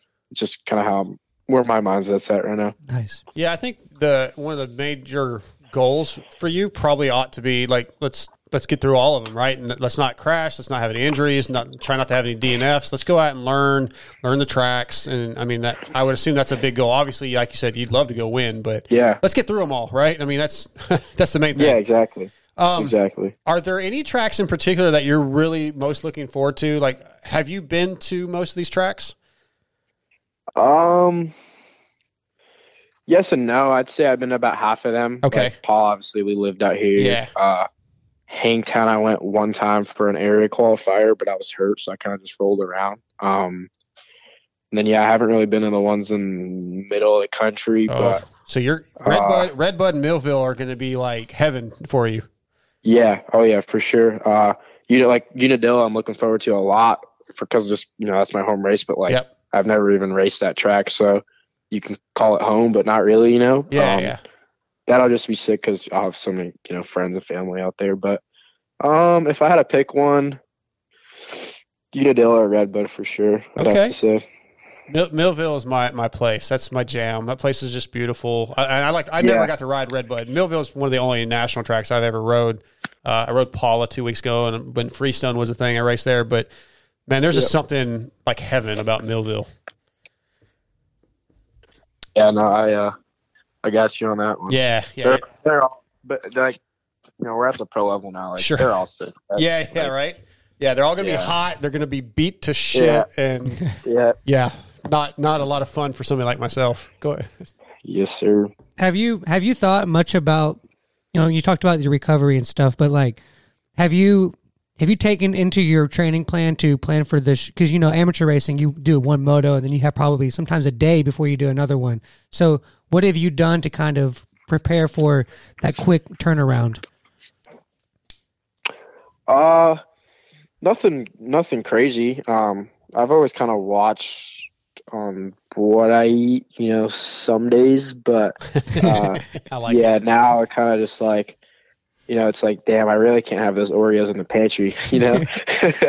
uh, but no, just kind of watching on eating and like, you know, how much sugar I'm, you know, supposed to be taking and just like the little things like that. But um, yeah, nothing crazy. Just like I'm a big soda guy, so staying away from that. Just you know, the little things like that really Yeah. that I, I think help a lot. Scotty, I feel like me and Nick could be homies. Like, hey man, eat, eat some of these white fudge covered Oreos with me, man, and dip them in your Bro. ice cream, bro. Bro, I'm from New York. Like we're a town. We eat, you know. Oh yeah, yeah, yeah, yeah, dude. No, Nick, he has he, he literally has a whole cupboard. Oh. Full of the whatever the Oreos, white fudge covered Oreos. Yeah, yeah. So one I- one cabinet full of just that. Nick, I am a junk food junkie, as they would say. Like when, like my kids were home, like I, they were not allowed to go into my cabinet. Do, not touch my snacks. Uh, and he's right. I literally have about twenty five boxes of those Oreos because they only come out in November. So every November, I buy like thirty boxes of them, and they have to last Yeah. all year. And I've got, I, I think Scotty, I think I have five or six half gallons of Bluebell ice cream in there right now. Like, there's barely any food in my freezer. It's all ice cream. It's just different flavors. or- Yeah, yeah, just of kind course. You're like one bite here, one bite Yeah, there. you got to mix them, and Yeah. yeah. you know, you dip your cookies in them. Shoot. Anyway, Yeah, no, for sure. yeah, it's good stuff, man. Um, Yeah. all right, so before we let you go, we just had Mosiman on, and I want to go ahead and ask you the same question. Um, you know, you probably don't have any set goals for the weekend, like position wise, but do you have a checklist of things or just some things that you want to, um, what's the word? To get done this weekend at the first round, whether it be a top 10, whether it be, I don't know, rail the perfect corner. Like, do you have any things like, I got to do these things at this first round or any, anything like that? Uh, yeah. Um, honestly, just getting better every time I hit the track and making progress, I feel like would be huge. Come, you know, motos. Uh, I think, yeah. Honestly, I mean, top ten, anything Mhm. worse than that, I'd be, you know, like not pissed, but not stoked. Um, A little disappointed. yeah, I'd say top ten would be cool. First round, you know, a lot of heavy hitters. Everyone's healthy right now, so uh, Yeah. yeah. Honestly, top ten and getting better every time I hit the track, and two good starts is my main thing. So Okay. yeah, just that, that's about it. That just came to me since you, you talked about being good at starts a little while ago. Uh, I'm sure you know all about Pulp Mix Fantasy. I, I, you you were on Yeah. Matthes show a while back. Let's. Yeah. You're okay. You are officially my pick for the holeshot. Okay. So we're gonna need to make this shit happen. I just decided I'm picking you for the holeshot. I don't think, unless you're listening to the show, a lot of people were probably like, "Yeah, let's pick Nick Romano for that." So we're working a deal right now, Nick. Me and you, holeshot, one of the motos. All right. Is it FFL right? Yeah, I, I think it is still first to finish line, but man, I think if you get Yeah. the if you get the holeshot, you'll be good. yeah, yeah, yeah. No, yeah, no, I got you. I got you for sure. Are the handicaps out yet? Or uh, no? they'll probably be out Thursday normally. Ah, okay. Yeah, yeah. Normally they're out Thursday. So I am. I could I could be a pick as well. You never know. But yeah, Right. I got the boys convinced too that uh yeah you got to pick them for sure. all right, you're you're my guy. Hey, So if I if I shit the bed, don't get mad though. no, no, I, I never get mad. I'm not one of those guys. I mean, I might text Uh, you, I might text you and bust your balls a little bit, but I, I never get mad. It's like I, I think I'm the least of your worries on Saturday. yeah, yeah. All right, dude. Hey, man, I appreciate you responding today. And uh, you know, right after I saw the post, I was like, "Ooh, I got to reach out, man. I got to get him on and talk about it." And uh, I'm excited to see what you got, man. It's going to be fun to watch you race all year. yes, sir. Thank you. I appreciate it. I appreciate you guys, having me on. Anytime, man. Good luck this weekend, and we'll talk to you soon. Heck yeah. Thank you guys. All right, see you, bud.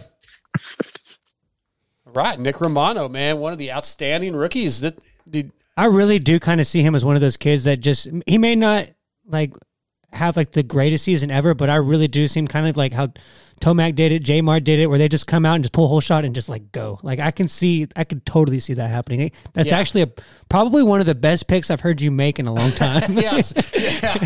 Like I, I could also, again, man, nothing against him, but I could see him being one of those guys that, yeah, he pulls a he pulls the holy, he runs away, he's got a two or se- three second lead until about the halfway point, Yeah, then- and then just blow up because it's all so Yeah. different, right?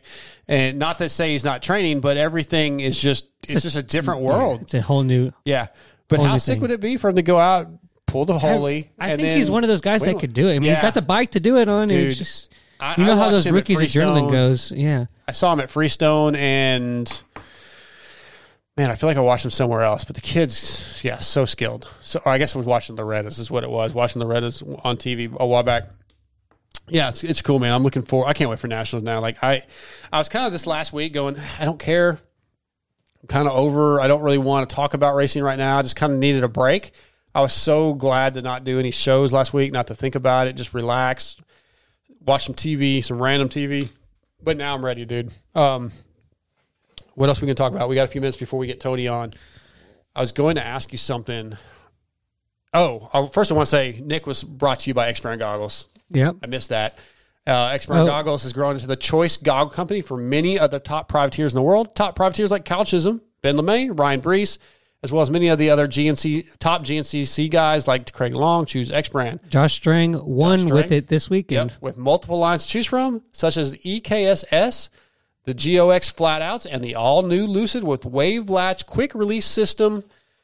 Let me read a little bit more about those Lucids with wave latch quick release lens system, race face four layer factory foam. I got to talk about that in just a second. Lucid Extreme Definition Optics.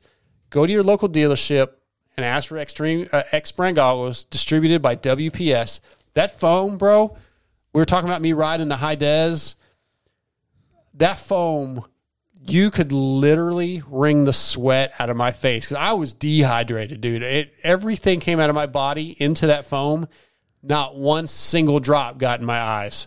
Clear vision the entire time, except for when Aiden waited for me to come over a ridge and absolutely roosted me like I'd never been roosted before. That doesn't sound like something a 16 year old kid would do. I was, I, I was struck. I had to keep my calm because like it was funny, but at the moment it was not funny because that this was the moment when we were leaving the watering hole. I was already struggling. Like I needed to get back to base camp and get some water, and there was like a drop off to the left.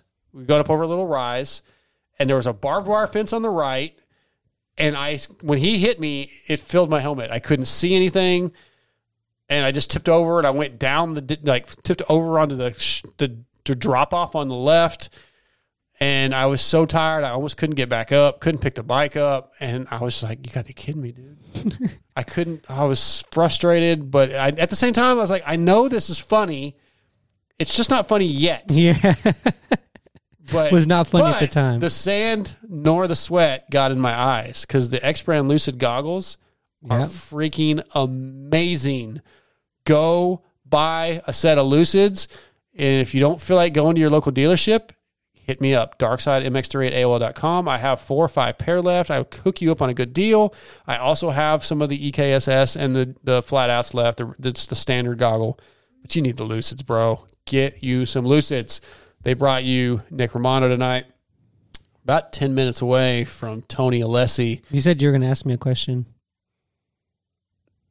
Didn't I say I don't remember what it was, though? You were, I think, I guess Pretty sure I said I don't remember I know, what it was, but I thought you maybe had recalled. No, no, I, No. I don't. I don't. Uh, no. Oh boy, how's uh, how's YouTube going tonight? We got, It's we actually got pretty any good. ideas for the sticker? Anybody want the sticker? So, uh, Well, maybe nobody cares about the sticker.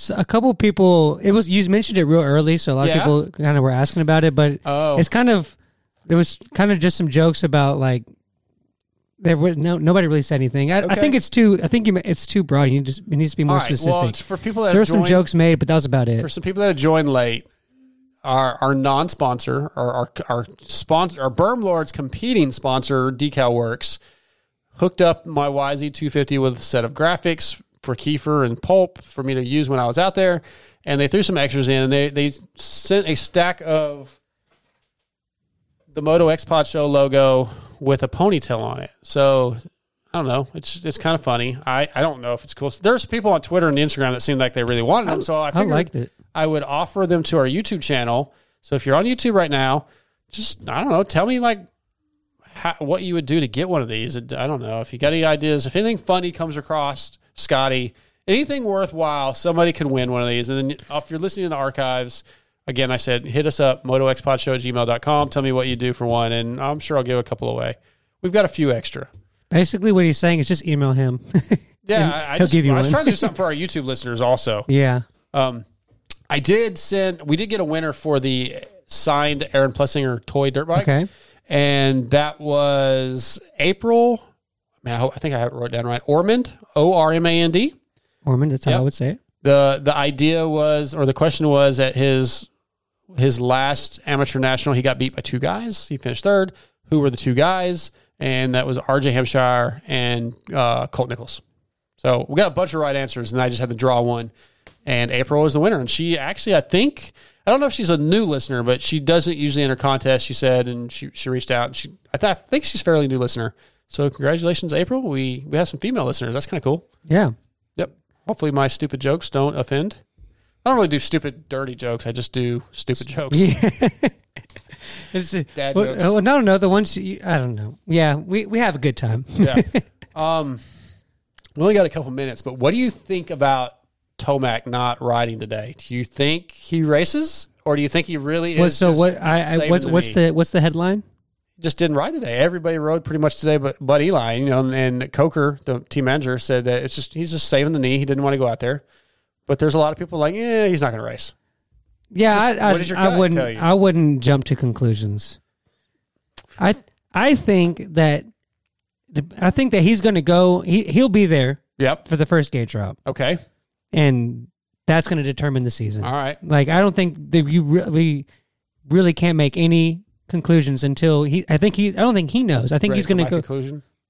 My prediction. What? Ferrandis wins the One- title. One one. Eli Tomac. One one. Oh, not Ferrandis. No, he'll win the championship, but. Uh, I tried to get Dylan on tonight, dude. This show was very difficult one to book. I reached okay. Here's the people that I reached out to that couldn't do it that I can remember off the top of my head: Dylan Ferrandis, Cameron McAdoo, and now I'm blanking. Holy shit! Um, there was like five people that I reached out to, Yeah. and the guys couldn't do it. Um, give me a second. I'm scrolling through just so I can kind of keep people. I, uh, people probably don't even give a shit. Uh, Chance Hymas. Oh, Evan Ferry. I reached out to Evan because he posts pictures on a Yamaha. People are thinking he's on Star. Say, hey, dude, can you come on? He's like, oh, I don't really even know what I'm doing yet, which he probably does, but he can't say. So he couldn't come on. Damon Bradshaw tried to get on. He was going to be like no cell signal riding today, so he couldn't come on. And as we've talked about before, when these things happen, when I start reaching out to people and I keep getting a bunch of no's and we're getting closer and closer to showtime, I start going, oh crap. Justin Bogle was one of the guys I reached out to, which he is coming on. But I hit him up last night. Hey, can you come on at the 7:30 time slot central? No answer. This morning, I hit him up. No answer. I gave him about two or three hours. I was like, all right, I'm gonna have to pass. He must be busy. So I reached out to Nick Romano. Nick said, yeah, I'll do it. Like within two minutes, Bogle didn't respond. Yeah, I'll do it. it's like super. Now I have two people for 7:30. Yeah. So I kind of told Bogle what happened. He's like, "Oh, dude, I'm so sorry," and which no, it's not his fault. He's busy, uh, but he he agreed to switch, so he'll be on in the 8:30 time slot. Okay. But yeah, I I start getting a little panicky. It always feels like we're not going to have any guests, and then all of a sudden I have like boom. a whole bunch of guests. Yeah. Now we have like six. which it worked fine tonight because we I don't have to do wrap up show stuff. So yeah, so it's a good show. But yeah, this morning I was like, crap, I'm I'm empty. I'm I'm missing a spot. Yeah. And now now we're good. Now we have I, I thought we were gonna have two people, and now we have five. That's Yeah. how, that's how it changes. It's I guess kind of the way it goes, man. Yeah, yeah. Good stuff. Behind the scenes. Actually probably not good stuff. Pretty lame. People are probably like, This is stupid. Yeah, Why like- listen? Wait, How much more time do we have? But at the same time, there was no pulp mix this week. We're all you got. Yeah. Beggars can't be Um, choosers. Three minutes. So, real quick, last couple things. The new Racer X just came out. I got mine in the mail yesterday. My third 10 minutes with article is out. Logan Karnow this week, or in that this month's article, magazine, whatever. If you haven't subscribed, go subscribe to Racer X just just for me, man. Support me for 10 minutes with. It's not even that expensive. And then I, I wrote an article on Racer X Online that I've gotten a lot of cool reviews about. Um, called, it was called Friendship Forged in Battle about Christian Craig and Dylan Ferrandis' friendship, how it evolved. Yeah, I want to. I want to read that one. I guess I need to subscribe. Well, that's online. All you got to Oh, do is go okay. to Racer X Online. Okay. It's there. It's like you got to scroll down because it's a few days, like last week, but it's there. Okay. That was really fun. Like those guys, okay, just if you guys haven't checked it out yet, like I texted Christian and Dylan in a group text before I went to California, so two weeks ago. Mhm. And I was like, hey, I'd like to write this article about how your friendship evolved from the the in- incident Yeah. to now to where Dylan is flying in to Salt Lake City to come support you as a surprise. And Dylan responded a couple minutes later. He's like, "I do not like. I hate this guy. I do not like him. I will t-bone him first chance I get in outdoors." And Christian's like, uh, "He just pretends to be my friends to my friend to get more American fans." and then Dylan says, "Yeah, I need more followers." Like that was like they were just joking and Yeah. fussing on each other, and it was like, okay, I'm using this if it's okay, but I need real answers. So they did answer like five or six questions, and that's in the article. It, it was really funny. It was really interesting to listen to them or read what they had to say about each other, what they respected about each other. So check out Racer X online if you haven't. Go find that one. Um, I think I have a privateer profile coming out in the next day or two on Garrett Schlegel from Privateer Life that we talked to last week. A few more things coming. So, commercial break. We'll be right back with Tony Alessi. Whenever I'm about to do something, I think, would an idiot do that? And if they would, I do not do that thing. Only an idiot would not rush down to their local WPS dealer to check out the complete line of 2022 fly racing products. So if you don't want to be an idiot, Stop acting like an idiot. You're the idiot. Don't be an idiot. Changed my life. then rush down right now. Of course, obey the speed limits. The need to get your hands on a Formula helmet will not get you out of a ticket. Once you get there, ask to see everything Fly Racing offers, from the Evolution DST to the light racewear to the kinetic lines. They have a gear line to fit your needs. Fly Racing has been developing and innovating its gear line since 1998. Just ask current riders Zach Osborne, RJ Hampshire, Carson Mumford, and the Beast from the East, Damon Bradshaw. Don't forget about their women's and youth lines and the all new Zone Pro goggle worn by Justin Brayton, Shane McElrath, Max Anstey, and Joey Savatgy. Again, visit your local shop and support your WPS rep today. Check out flyracing.com for all they offer. If you want power, then you need Williams Moto Werx. Wait, what? What was that? It's the Supercross guy's voice. No, no, it's not. Sounds more like a Hulk Hogan promo. Well, that's good and tough. I like that. Dude, we aren't making a redneck commercial for a professional company like Williams Moto Werx. He designs camshafts, builds performance motors with CNC porting. So it needs to be tough and cool. A company who can reprogram ECUs, higher rev limits, and custom maps needs a professional commercial, dude.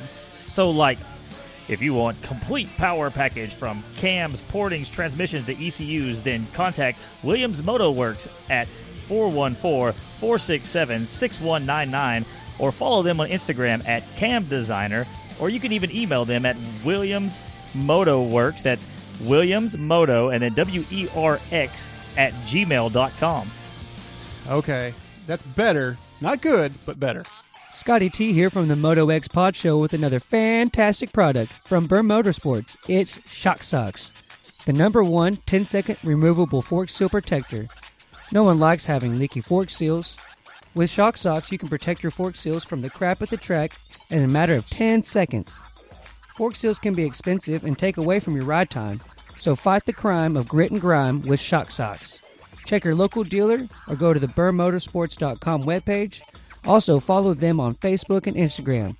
So go out and make sure to get your pair of shock socks today. All right, everybody. Next up, brought to you by Acerbis USA. You guys know the deal. For decades, Acerbis USA has been the leader in moto plastic and accessories for products that fit perfect and look great and last. Acerbis has what you need. Visit AcerbisUSA.com.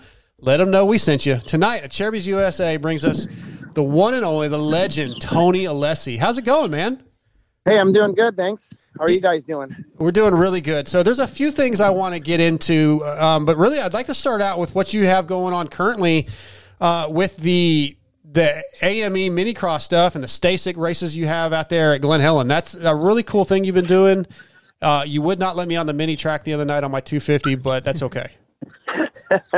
Yeah, so we um we've been working on this project for about the last uh, five six years now, and it's the six weeks of summer is what it is at Glen Helen, and it's all kids, only kids, no big bikes, no adults, and um so we do a thing where Thursday evenings, kind of like the old OCIR program, we go out there and Thursday evening and we have a STACYC practice and race for the little little kids, and then we have a mini practice for the bigger kids, and that basically starts at five and goes to dark.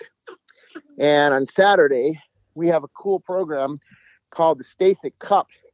and the Mini Stars Cup series, where kids actually race for gold cups, and the STACYC kids actually race for bikes. You know, Oh, wow. Bikes.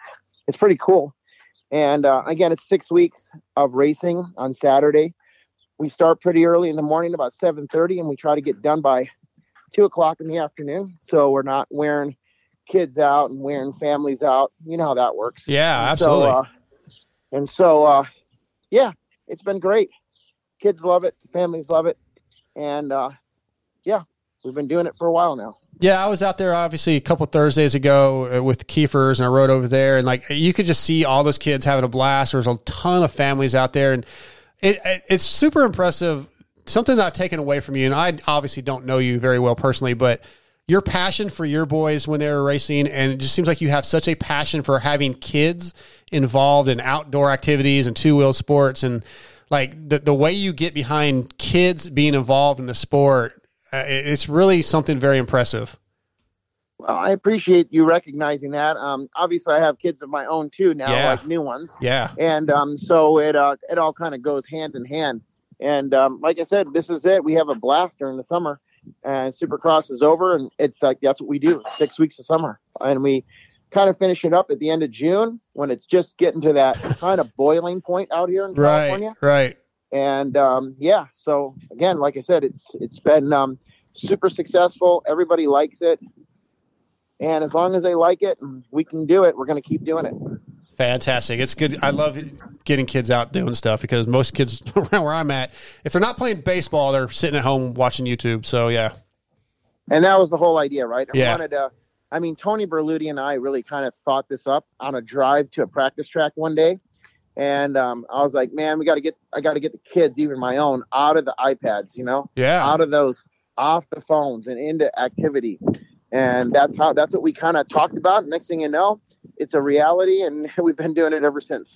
I forgot Berlut was involved with that idea, man. I love Berluti. He is one of the best humans. Yeah, he's awesome. Like I said, we kind of talked about it and dreamed it up on a drive to a, a test day. Yeah. Test day in the van. Like we were in the van for like an hour and a half. it was something that we talked about, you know, and I think at some point in the conversation, I was challenged to do it, you know, and I was like, okay. I was like, okay, then I will. That's fantastic. That's how it went. Nice. Yeah, so I, I like getting to ask you know guys like you that have very unique perspective. So you've you've been a moto dad at an elite level, and you've been a team manager at an elite level. And I just I just kind of wanted you to maybe compare and contrast being those two different kinds of you know being a moto dad and being a manager. So Moto Dad is like, you know, you're it's all about your kid. You're you're traveling, you're you're you're at the hospital and they break their leg and you know, you're spending the, you know, trying to work through their personal problems, if they have a girlfriend thing going on or whatever. You know, there's a lot of involvement as a, you know, parent of a rider. There's so much um, that could, you know, happen or does happen or could go wrong or could go right. You, you really got, um, you're a hundred percent kind of focused on one thing, you know, and it's, uh, it's a challenge for sure. I Yeah. can tell you that.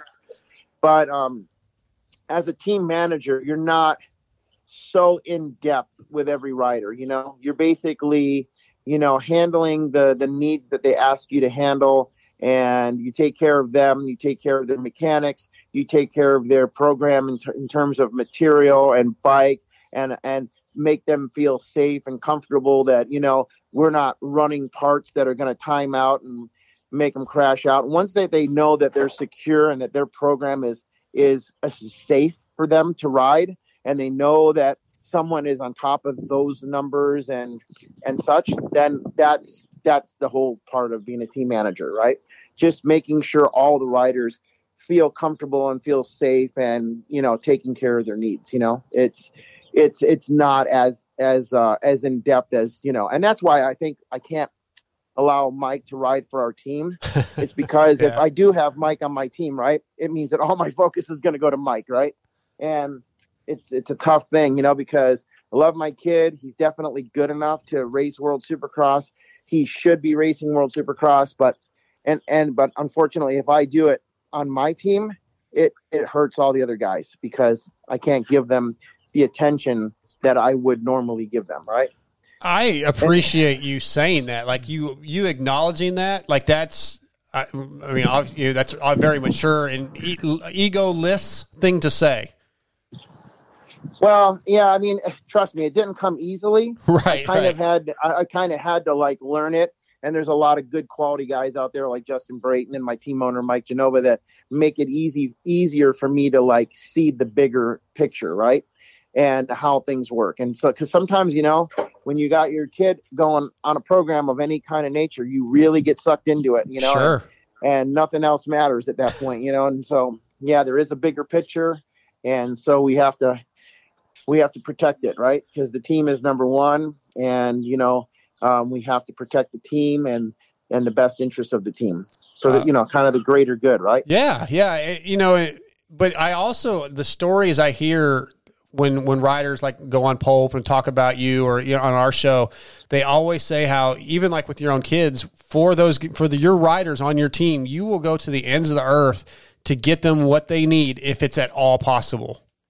Yeah, I mean that's that's all part of it, right? That's our job, right? That's uh, our job is to to make sure number one, first and foremost, that the riders have everything that they need. Yeah. We check all the boxes on our side, right? If all the boxes are checked on our side, then it's up to the writer at that point, right? Um, but if we don't check our boxes on our side, then that gives us a, a hole, right? And, the, and the and the writers at that point can say, I didn't perform at my best because you know these three boxes weren't checked, right? But if we check all of our boxes and we've done everything on our part, then it's all on the writer at that point, and then um, I can feel good that we've done our job right. You know, if the job if the writer fails for whatever reason, that's on him then at that point, right? Absolutely, yeah. It's I mean, I, you're saying all the right things for team manager. Like it's really impressive. Uh, I know you've been doing this a long time, and throughout the years of you know working with with Mike and uh, Jeff, like you've you've obviously learned enough to do what you're doing now at a high level and a very professional level, and uh, in my opinion, a very successful level. Well, I appreciate that very much. And I, like I said, I kind of got started in this whole thing. When I look back, it's like 1978. I'm like, oh my god, that's a long time, man. Sure. that's a long, long time ago. It sure and is. I've done a lot of, I've done a lot of jobs and um, riding myself, right? So I rode. I was a rider. I was a racer. I mean, I was a flagger. I was an announcer.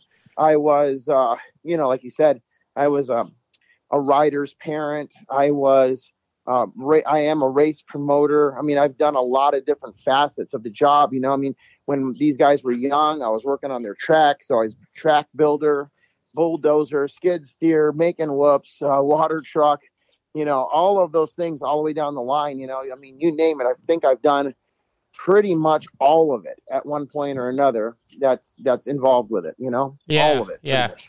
Yeah, definitely. You you you know you know what need what the right way to do things are, and from all sides of it. And probably because I did it wrong so many times, I've kind of figured it out how to, Sure. how to do it the right way. That's fantastic. it- I can tell you, it didn't come naturally. That's Right. for sure. I love it. Well, you know, so this year with Vince, you know, it's, we've seen people race 250s on one coast and then do 450s on opposite, but it seemed like it's kind of like I don't seem like it's been a thing where y'all planned. Like this is like our genuine plan where he's going to do this and do that, and I I just wanted to know if that kind of exceeded your expectations of of his performance, and do you kind of see uh, more guys of his caliber kind of going to that program? Well, last year, um, I was kind of watching one of the coasts or whatever, and I was like, man. And I wasn't actually thinking about Vince at the time. I was actually thinking about Mike, my kid, right? I was like, mm-hmm. dude, I was like, Mike could ride 250 in this class and be fifth, you know, no problem. And then it occurred to me like later in the season when we were, we didn't really have much to offer last year because our guys didn't really race to their potential, you know, and so it it became a problem for us, right? Because we didn't have very good results. We didn't have good, you know, we didn't have a lot to go to our to our sponsors with to say, hey, we're gonna do this again next year. So we were kind of talking about it and thinking about it. And then I was like to Vince, I was like, Vince, what about a 250? You want to ride 250? You'd be top five every race. I was like, go look at your lap times. Your lap times that you have make you a top five 250 guy. And he kind of hee hawed. And then I went and talked to his dad. I'm like, hey, talk some talk to Vince about this. I think he could do it, you know. And obviously, Mike Genova kind of had this concept going as well. He was on the same page. He was actually talking about it as well, if not before me or during that time. He was already talking it too. So it's like it was all kind of connecting. Justin Brayton got in the conversation. He thought that was a good idea. And next thing you know, this whole thing just kind of was coming together. You know, it, it was all like, it was weird. It was like simultaneous. You know, Genova started talking about it. I was talking about it. Brayton was talking about it. And next thing you know, we got this plan going for 250s. And, um, and like, like I said, at first I was having trouble getting Vince to buy in on it because Yeah. he felt like it was a demotion a little bit. And, but I was spelling it out to him. I'm like, Vince, you can earn money, like money that you haven't been able to earn before. You're going to be able to get it. I mean, think about it. The bonuses are the same for 250 and 450 from the team. Mm-hmm. So instead of trying to beat Cooper Webb for fifth, right? You're going to be beating Jake Schwal for fifth. I mean, think about that. That's that's it's money. You're going to be doing a job, and the opportunity is way bigger for you. So talked him into it. Got the bike. Bike wasn't really good at the beginning, and that was another struggle because he was heavy and he was big. He hadn't rode 250 for several years, so we had an uphill battle with that initially, but finally came to terms with it. Probably coming around like December, he got it in gear. And I was like, okay, here we go. Now we're good. We got an opportunity. We've got a rider. We got a good bike. We can do good. I, I see podiums. I see top fives. And and that's what materialized. Yeah. So it was great. Yeah, he got a, well, I think sixth overall in 250 West, and uh, I think his best finish was second to A3. Some really great Yeah. rides. I mean, really, the team. I feel like the team had a pretty damn successful year, right? I mean, Mitchell Oldenburg had great rides. Uh, you know, JB just the the consummate professional, uh, consistent, right where I feel like he probably should have been. Maybe a few races he could have done a little bit better, but I, I feel like a very uh, steady, successful retirement year for him. But just overall, I think it was a really good season for the team. Yeah, essentially we had a podium on each side of the coast, right? On 250s. Both guys were hovering around top five every race. Um, their starts were good. They got they got good TV coverage. They got good um, highlight reels, as my as Mr. Genova would call it, because that's what we were after. You know, last year no highlight reels. We got to get highlight reels this year, and that was where the concept of 250 was born. And he did it. He was right. You know, he's been getting, uh, yeah. So it's it's yeah, like I said. Um, so we had we had top fives most of the coast, both sides, and then Brayton had a top five 450. We had Vince with a ho- all-time high of sixth in the 450 for his career. Yeah. We had Oldenburg with an eighth, which is an all-time high for him in 450. So yeah, I'd say 10 out of 10 for good success this year. I agree. Mitchell's got to be stoked on not building fences anymore and back to racing. Yeah, I just talked to Mitch a little while ago. He's he's already excited to get back at it here pretty quick. Yeah. You know, and good mechanic with Nathan Alexander. You know, Nathan's been around the sport quite a bit with Yep. Andrew Short and quite a few other good riders and he's a pleasure to have around. He's very accurate and precise with what he's doing and yeah, it's great. It's a great little um little good good, good chemistry we have going on there. Absolutely. Speaking of the mechanics, does, does my buddy Nick McCampbell just is he the glue that holds the team together? Uh, well, so Nick is the everything guy, right? Yeah. I mean, he he um he stays. Um, we have our race shop on the on the at the compound. So Right. He lives here at the compound. I mean, he's a peewee mechanic. He's bicycle repair guy. He's a shop repair guy. He's mechanic. You know, for two guys, sometimes three guys at a time, whatever it takes, going on for practice bikes. And yeah, so he's always busy. You know. He's a good dude, man. I, the guy has helped me out so many times. I really I like him a lot. Yeah, he's solid. Yeah, absolutely. You know, I with with y'all's team and the having the outside sponsor, I I think that's so beneficial and so important to the heart of the sport to just not be just the the people that are in the sport, Acerbis and you know all that other stuff. But so I, I just kind of wanted to know what you, what you thought was the biggest challenge to keeping sponsors like Smart Top and and the Bullfrog Spas and stuff like that, and and kind of what you know what you thought about that process. Well, sponsors like to see their name mentioned on TV, right? Right. If they get the TV mention, they're typically pretty happy.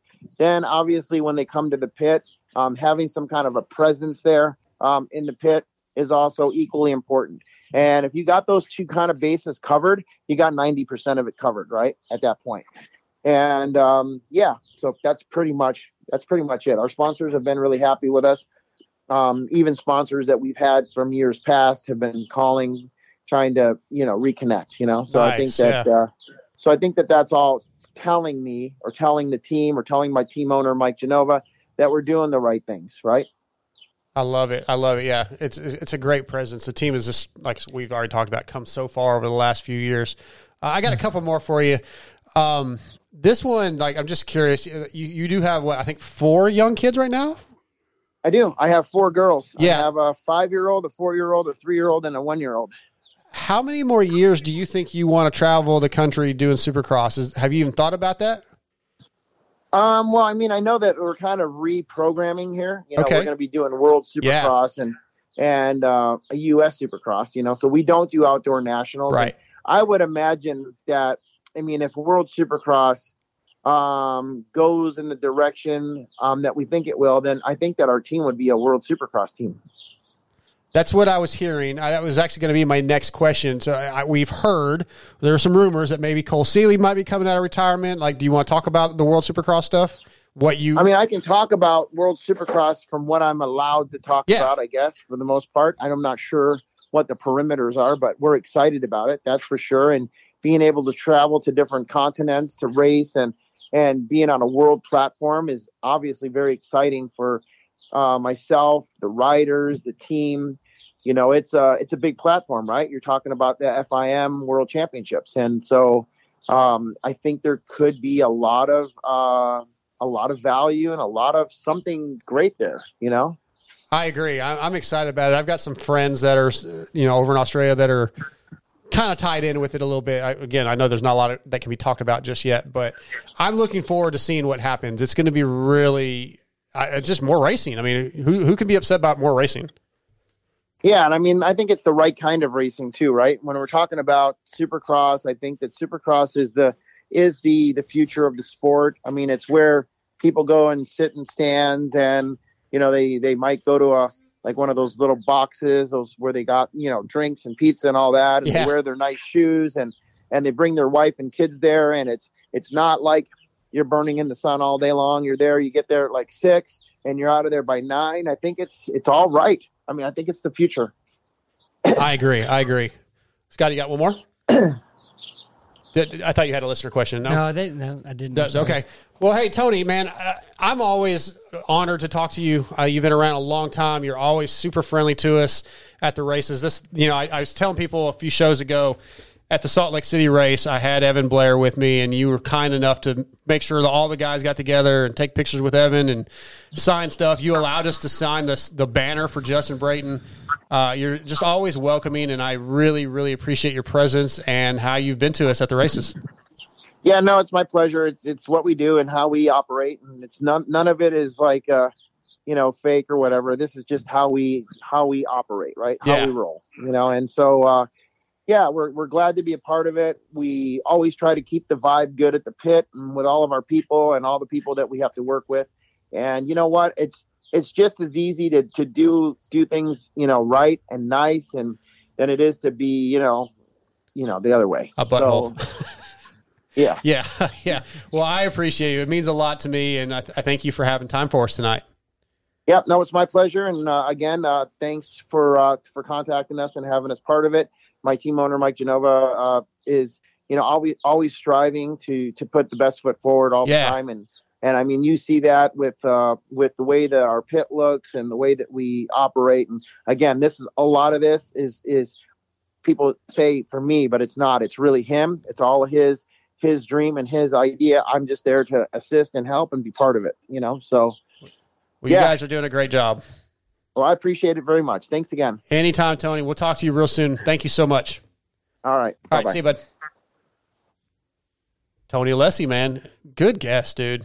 So knowledgeable, been around forever. Like like his evolution of you know what we perceived him as back in the day when the boys were racing to what he's become. Like I mean, he's he he admitted, like he said, right? Like I can't have Mike on my team because I lose focus. I'm a and, moto like, dad, yeah. Like now, yeah, he's. But what he's done with that team, him and Genova, like those are teams that we cannot afford to lose. his you know I- and i think that's you know the way his career naturally worked out was was nice because he he has you he has an analytical mind he you Mhm. can tell he's boom boom boom I, t- I took what you said and then i've got the exact perfect answer for that boom boom boom like he has that and i think that's the perfect kind of mindset for a team manager especially in this sport where so many variables and so many different things can happen and and he's he's a machine Yeah, and like the thing I mentioned that I've heard so many times is like like if if a rider wants a particular thing, he'll figure out a way to get it and get it quick as possible. And if he cannot get it,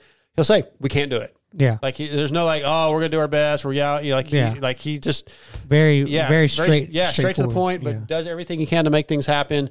And I think writers appreciate that, right? I mean, and I think when he took over as team manager of that team, I think there was a lot of oh boy, yeah you know, and of course Mike was part of the team at the time.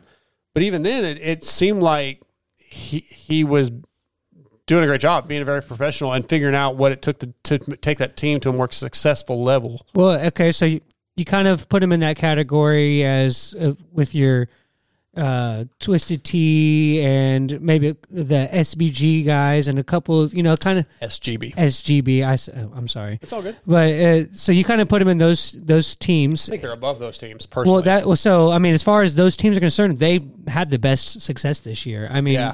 so like they, the non-factory teams, Yeah. basically, yeah, Yeah, They're all, they're as close to a factory team as you can. Well, I mean, I guess technically HEP is the factory support team, yes, but but I mean, Yeah. they're not getting anything factory factory stuff, Right. Yeah. So- I, I think Tony, that team, MCR, has really done a great job. And so has HEP. I mean, those teams have all, in uh, SGB and.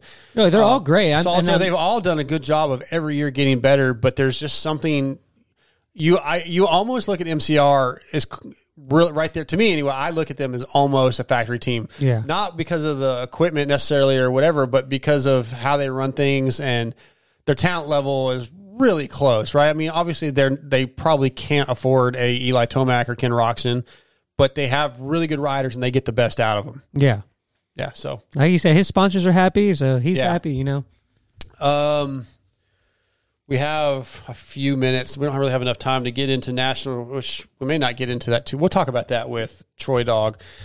Um, what's what's your situation with your motorcycle, your KTM that you blew up because you forgot to tighten the drain plug, not because the Blud lubricants wasn't good enough, but because your dumbass let it drain out. Yeah. Um. I guess I'm waiting on you. I don't.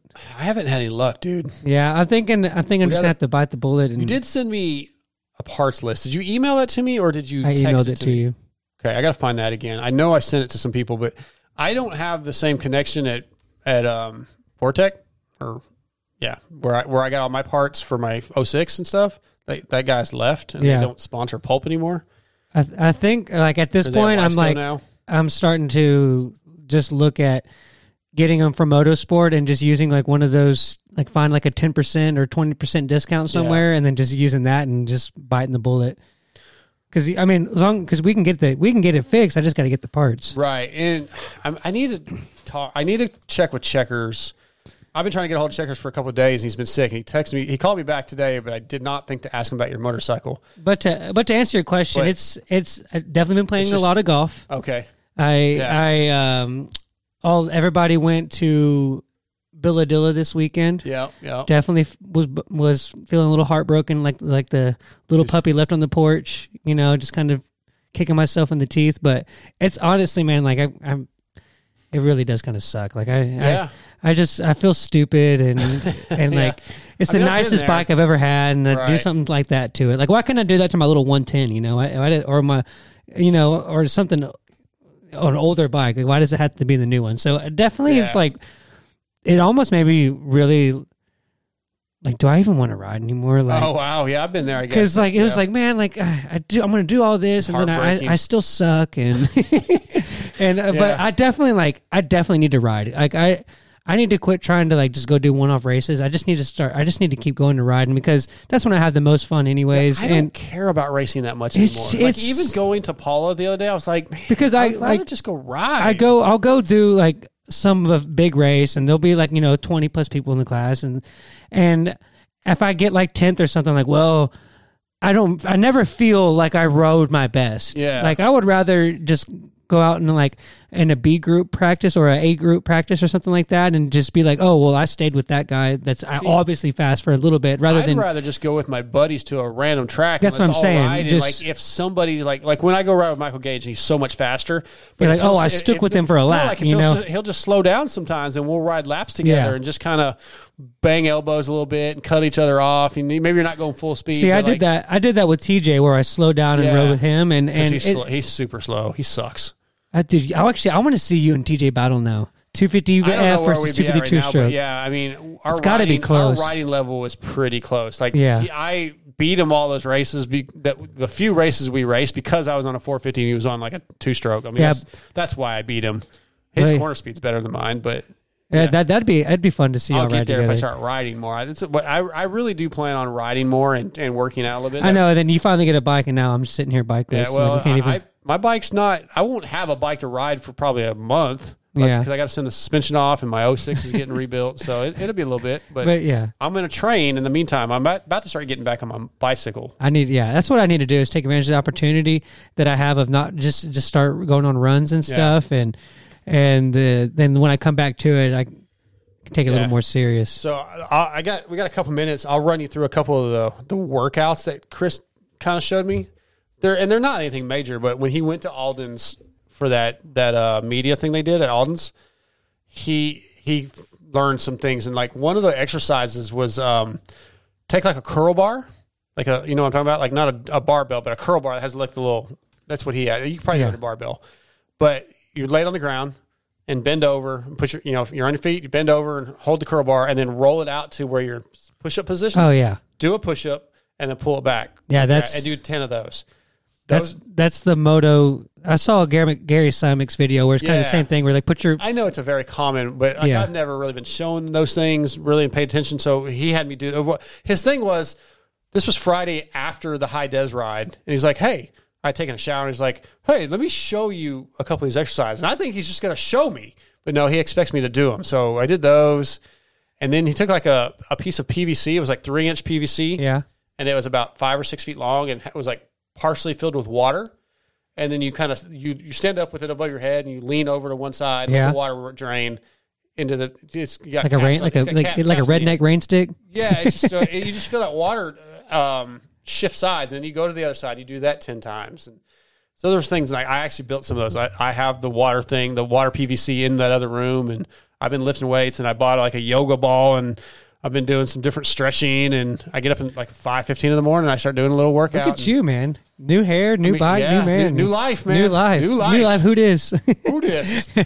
but those are a couple of the exercises. He did a couple other ones where like you take um he I think he had like a curtain rod. I used a piece of PVC, but you, you get in push up position and with one hand you hold the PVC and you hold yourself up with the other hand and then you switch hands real quick and, and grab the PVC and you don't let it fall and you do that like each arm ten times. So those are just little things, little Reaction time. little strength building, and yeah, I, I don't know. I got some things to work on. That's for sure. My my cardio is awful.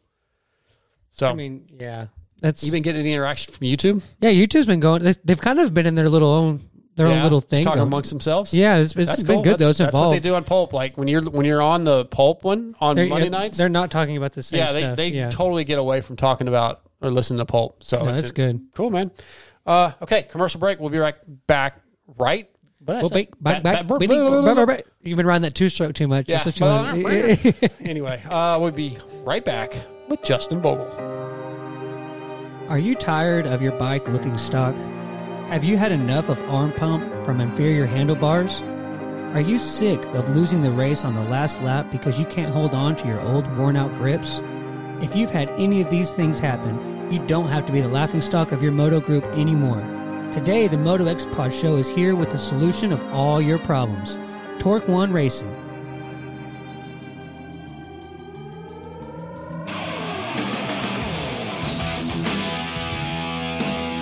Torque One is an organization founded by individuals with passion above and beyond for the racing industry. Their mission is to provide high quality, economical performance parts for your dirt bike, quad, and street bike. From the attack handlebar, Defy lock on grips, Vengeance levers, and more, their products are made to the highest of quality, the lightest in weight, and most importantly, affordability to their customers. They bring passion, commitment, energy, focus, enthusiasm, and ambition to their products, and most of all, they are an experienced organization that has come together from other organizations to bring you the best of the best. Visit them at torc1racing.com. That's T O R C 1 racing.com. And be sure to follow them on Instagram and Facebook.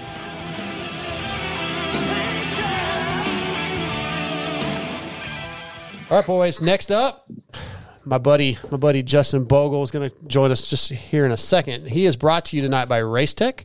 Racetech is the world's largest aftermarket suspension modification company. All Racetech products include award-winning gold valves and settings are 100% guaranteed and made in the USA. Visit racetech.com for more info and use promo code MotoXPod to save. Scotty, that YZ250 is going to have X, uh, Racetech on it in just a few weeks. I'm going to be ripping. No, Wait, nothing? no, I don't Nothing? think I don't think you are. All right, you're probably right. All right, tonight Racetech brings us our buddy Justin Bogle. What's up, JB? How's it going, guys? Thanks for having me. Yeah, man. Um, I'm glad to have you on. Uh, I have some stuff I want to talk to you about, but first, just coming off Supercross, not the year you wanted. I know that. Like you have more talent than your results showed. Is it difficult at your level to check your ego and go, look, I know I'm better than that. I had some issues, or and just kind of let it go, or do you tend to dwell on those things? Um, I mean, it's it's tough, man. We're Yeah. uh, we're all extremely competitive professional athletes, you know, and the majority of us have done a lot more winning in our lives than losing. Yep. Until we get to the professional ranks, and uh, man, this year, I mean, it's damn near impossible to be honest to to check the pride and the ego, if you will, and. I, uh, man, I have had a rough year. I'm not going to lie. So, I've been struggling maybe I think the only other time I've struggled this bad was maybe 2018 when I was hurt a lot and and dealing with all that stuff. So this year has been trying to say the least for sure. So what can you like? You've been doing this a long time. You've talked about that, right? I mean, you you, you talked on Matt on Pulp a while back about you know being a man and like the way you handle things, and you you are um, you handle things very well. We talked, I think, off air. I texted you like how impressed I was with you. But so tell me, as an adult man, what you learned from this experience this year that you can take and improve, whether it be on your racing, on your personality, you know, your your just and your life in general, because hardships build, you know, build character. So what can you take away from the season that you can use? Yeah, I mean, obviously the the age old saying, you know, hard times make strong men, right? Yeah. So I think that's true, but damn it if it's not tough while you're in it, right? sure, sure, yeah. it's man, it's uh yeah, I mean there's there's always something to learn. There's always something to gain from from these I guess times when you're really struggling, but I think for me it's like, man, I'm I'm kind of tired of struggling a little bit, you know. Sure. I've been doing this so long that it's tough, you know, and I've been struggling with, you know, a lot with bike setup and a lot with just change and and then some personal stuff going on and then it kind of just snowballed a bit more than I would have liked to have let it and uh yeah I mean it's it's been tough. I think coming in this year for outdoors is today at you know the uh pro ride day at Pala that was like my third or fourth day riding outdoors you know? So I just feel like I'm I'm just chasing chasing something I can't catch you know? I'm I'm Yeah. just behind I'm just behind behind behind. So struggling with that stuff but uh, there's all like you said there's always something to learn from from all of it. It's just sometimes in the moment honestly you don't know what the hell it is. So sure, take a while. uh, you gotta kind of just go through it sometimes you know and the hardest part for me is the one thing that I've always known about myself is like, man, I, I might not know much about life. I might not be good at much, but I know I can ride a motorcycle very well. And this year, man, has been testing that, that, uh, that theory of mine. So, Right, uh, right. It's, it's been a, it's been a pretty monumental mountain to try to climb over this year. And I didn't anticipate it being as difficult as it's been.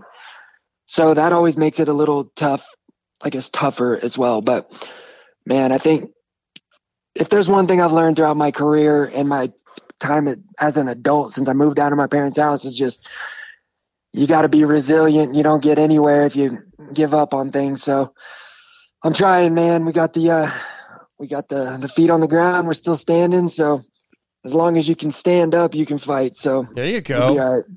Yeah, well, and before we get into outdoors and stuff, I want the the there has been a positive this year that I saw recently on Instagram, dude. You got engaged, bro.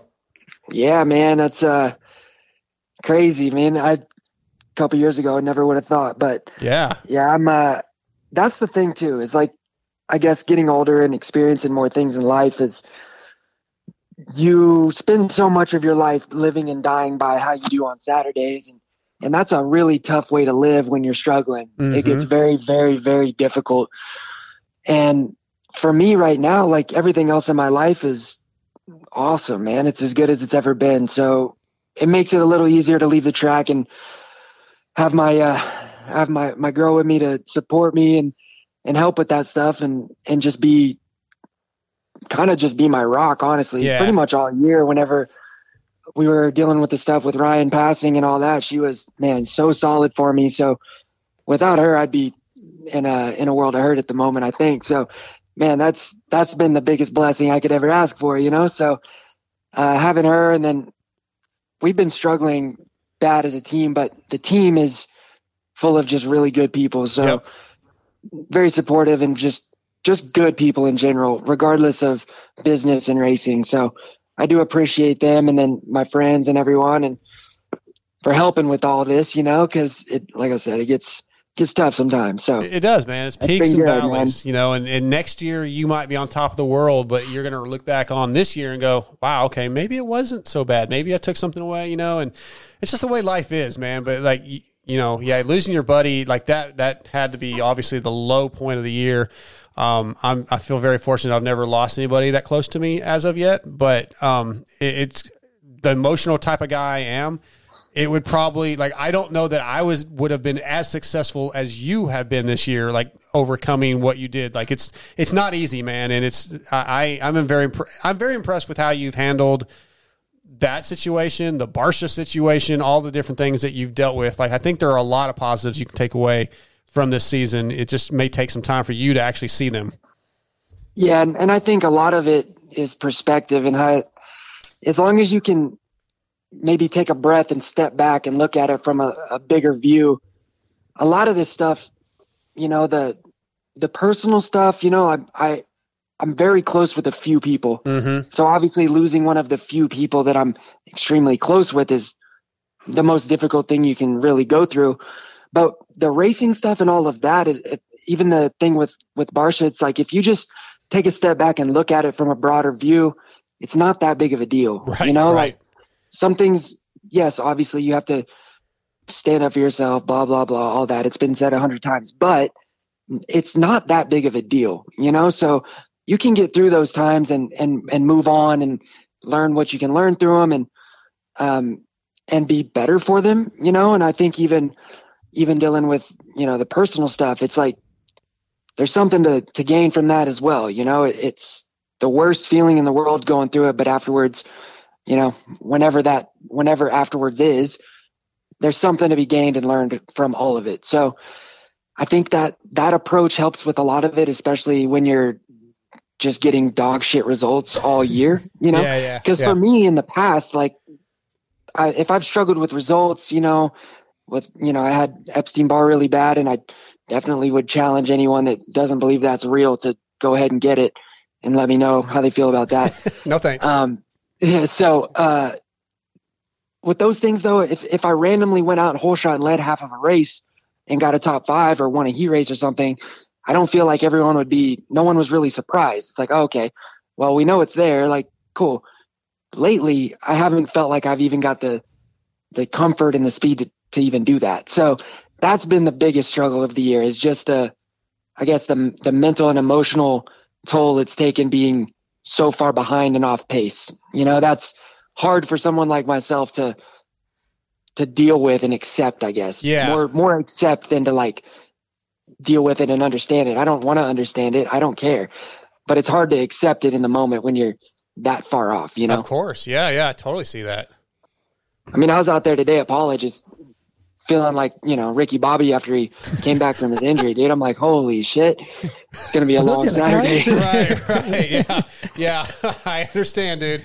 Uh, yeah, I was at. Well, I've already talked about this 15 times this show, but I, I was at Pala couple weeks ago at a race, and that was the first time I'd been on a dirt bike roll racing, and I don't think I've raced in two years, and it was like, oh wow. Yeah, things have changed. That was C class. Yeah. yeah, that was C class. Yeah, yeah. I had a guy that was like 300 pounds that I was trying to catch. I was like, what the hell? Go ahead, Scotty. Hey, it's tough at at any level you're at. On you ain't lying. You ain't lying. You're not. Yeah, it's the truth. Yeah, man. So, so I've I've had a chance to meet you at the one of the races, and you know you've you've always come across to me as a very chill and down to earth kind of guy, and and I believe to act to be that open minded and that humble of a person that there there's kind of a, a, a switch that has to be flipped in our brains to kind of have that have that hap to be that way. So I just kind of wanted you to know if there's like if there's is there like a moment where you kind of feel that that happened, or just you know w- at what point in your life do you feel that you kind of that that switch flipped? As far as like life humbling me, In a way, yeah. I was trying. I, I guess I'm trying to yeah. say that in a nicer think- way. yeah, well, I think that honestly, I think that I come from a really small town and humble beginnings in the middle of Oklahoma, and I never really got any support or eyes on me really as growing up, and I was always really good on a motorcycle. So I think it kind of the switch flipped when I got in the B class to like go the other way, where I got confident finally enough to be like, no, I, I'm winning now. And then I think I turned pro with, you know, full of piss and vinegar, very, very confident. I mean, when I won that supercross championship, I didn't even really celebrate it because I just assumed in my head I was going to win a bunch more, right? Right. Right. And come to find out that didn't happen.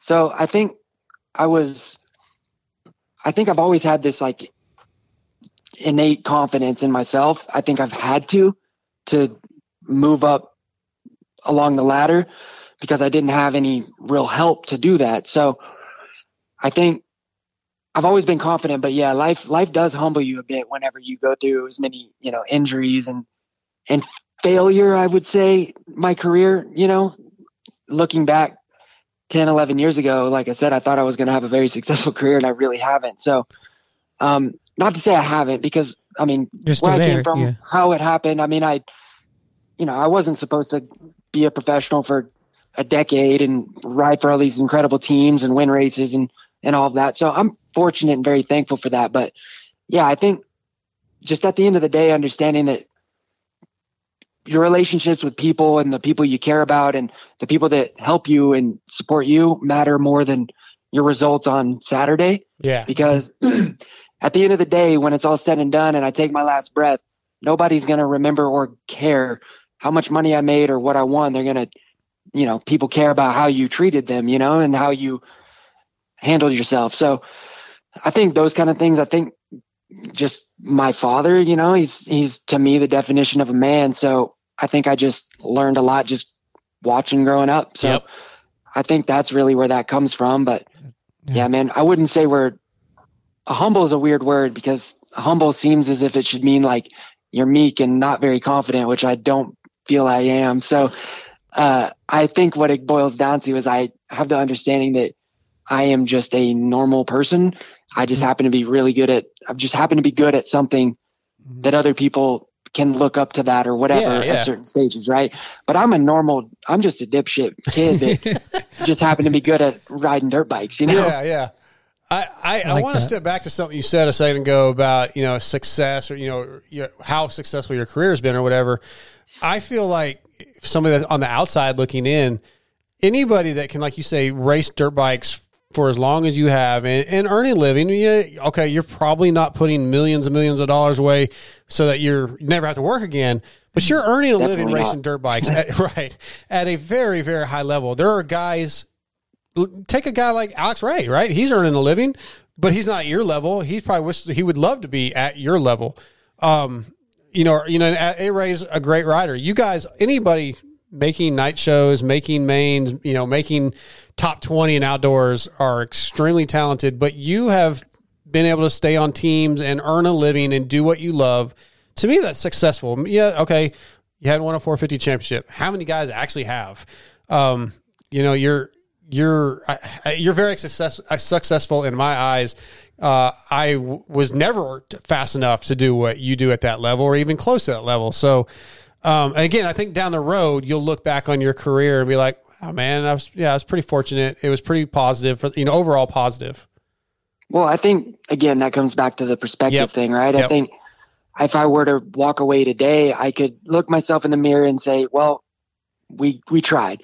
You know, I I've done everything I could think of to try to make it happen and be good and be better." And, and the reality of of life is is not everyone's supposed to be the best at something all the time. You know, Yeah. like there's only so many Rickies and and Jeremy McGraths. You know, and and that's okay. It has to be okay at the end of the day because even people that are super successful, I mean, Ryan Dungey is one of the all-time greats, and he's back this weekend to race with us because you know it's he's still just not satisfied. And Right. Yeah. That that's that's the beautiful thing about all of us, our mindsets on this stuff to be successful. That's it's the beautiful thing, but it's also could be a bit of a detriment. You know, it, it's hard to to shut that off. But like I said, man, where me and Colt talk about it, like where the both of us came from, growing up together, racing every weekend, struggling to get by, and our parents, you know, sacrificing everything they had to try to make it happen is.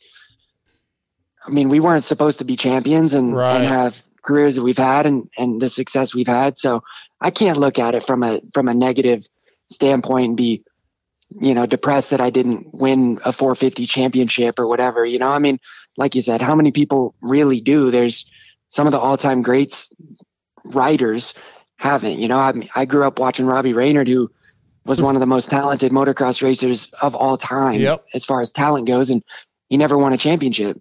He's a legend still, but he, he never won a title. So, um, you know, at least I got a, a number one plate at the house, and you know, I've I have won a 450 race, and I think those kind of things in the moment don't mean as much because you're just in it, right? Yeah, you're just yeah. working, but but later on down the line, that stuff you'll look back and think about all you had to do to get there, and and the work and the pain and the blood, sweat, and tears, literal tears you had to cry to get to that point. I think you can look back on that at the end of the day, as long as you do it the way I did it for me, which is, you know, I packed up and moved across the country mid-season multiple times just to try to be better, you know, and it's Yeah. not like I, it's not like I pissed it away by partying and, and doing dumb stuff, you know, I just had some, a lot of injuries and just some, some tough breaks, but also at the end of the day, I'm fortunate and I'm grateful that I'm still out there giving her hell when I can, you know? Absolutely. I love your attitude, man. Yeah. You know, so you, it was kind of funny that you mentioned Colt because that was my my next question was, you know, this is probably. I mean, I'm he's everybody's going through through hardships, but this season, the injury that he went through probably was probably one of the. Well, he said on the show it was one of the toughest things he's gone through. I just kind of wanted to know, like, some of the stuff that maybe you helped him with through that process, and maybe something you told him or something that you helped him with during that. Well, with Colt, I mean, he's we've been pretty much best friends since we were, you know, five, six years old. So he's been a couple years behind me with most things throughout my career. So he's got to see me go through it and deal with it. You know, unfortunately, we've had a lot of the same issues and in the past. And I tell him, like, look, dude, this is what I did in this moment, and it either worked or it didn't. Either don't do this or do this, you know? And I mean, he's kind of like my little brother that's not blood related, but as close as you could get. So I want him to be successful, you know, and, and we never had an ego with each other growing up. We'd battle and still just get off the track and be friends. You know, we didn't want to get beat by each other, but you know, we could put that aside. And I think for him, just dealing with what he's had to deal with this year, unfortunately, I kind of get it because my, Yeah. I won my championship, and then the next year I came in hurt. I rode a couple of days before Dallas and had to kind of suffer through that season. And then I didn't get any offers for the 450 class the next year, and that's just the uh, unfortunate reality of, you know, you can win, and then if you're not winning the next year, you forget. You know, like last year, people forget. I think already that Colt, the two people behind him in the championship were were Jett Lawrence and Christian Craig. You know, Right. Yeah. No, and Colt- he straight up he won that championship straight up won it. You know, and and those guys both have you know really good deals moving forward, and Right. Colts Colts still trying to figure his stuff out. You know, just ill-timed injuries can really set the career off on a on a more difficult path. So, thing with Colt is is he's he's very uh, I guess uh, level-headed, so he can he can take those those lumps and and get through them without getting too down. You know, where I think in my career, younger especially, I was a lot more, I guess, emotionally invested in this stuff. Emotions You know, on your I- I- more. yeah, I, I care a lot about what I care about, you Sure. know, and I, I, I mean, I, I show it, you know, so Right. Colt is a lot better at being consistent with his emotions. So he's better than me at handling those things. So Ooh, I am not. I have no, I have no doubt that he'll, when he's back, he'll be perfectly fine and right back where he was.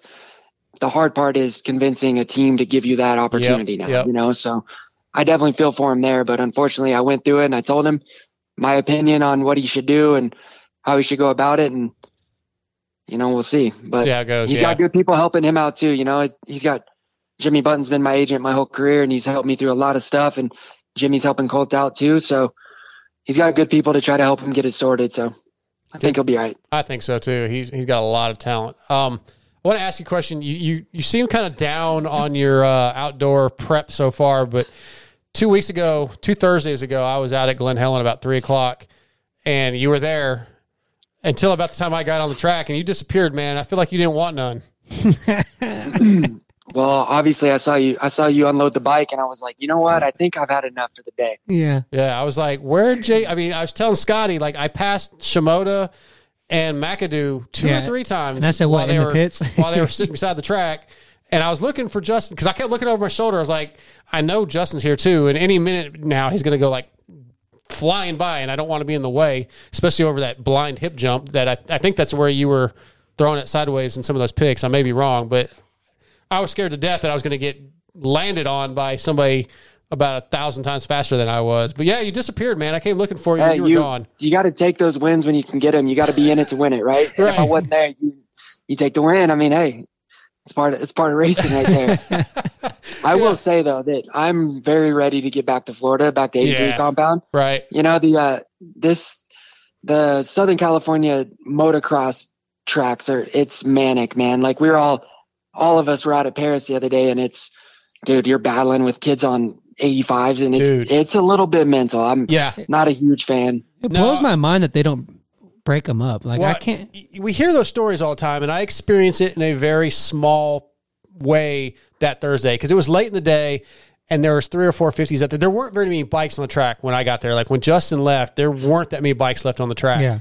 But there were there was Shimoda and McAdoo and Bogle, and then there was kids on fifties, and there was me like just like I'm gonna kill somebody. Yeah, that- I'm either like, gonna land on a fifty or I'm gonna get landed on. That shouldn't happen. Yeah, it's really yeah. I I feel you on that, Justin. Because you know here in East Texas, like all the practices generally are organized after a certain point. Once there's a certain number of bikes, we're like, all right, we're breaking this shit up so nobody gets hurt.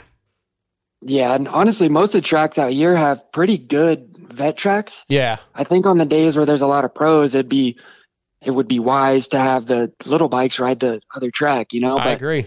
I was hey, terrified. I, I was terrified because I hadn't, like I said, I hadn't been on a bike in six months, hadn't raced in a couple years, hadn't been on a two stroke in since 06. And Keefer, like as soon as I landed, Keefer was like, "Dude, we're going to Glen Helen." I was like, "Okay, this ought to go really well." And it really I was. honestly don't. I don't know how. I mean, I could picture myself on an 85 at 12, 13 years old. There's no way I'm getting on the track with, you know, Tony Cairoli and Yeah. Ryan Dungey out there, dude. I'm, I'm like, yo, I'm, I'm not gonna do that. Like, I'm terrified. But Yeah.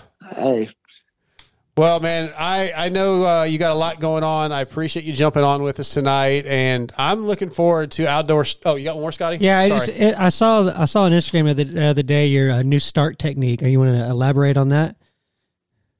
I didn't see this. hey, man, sometimes you got to get tricky when, hey, when you can't just straight up win it, you gotta. and that's that's motorsport, man. You win at all costs. You know what Hey, I'm saying? Whatever To- Tomac did it in Arizona and it worked.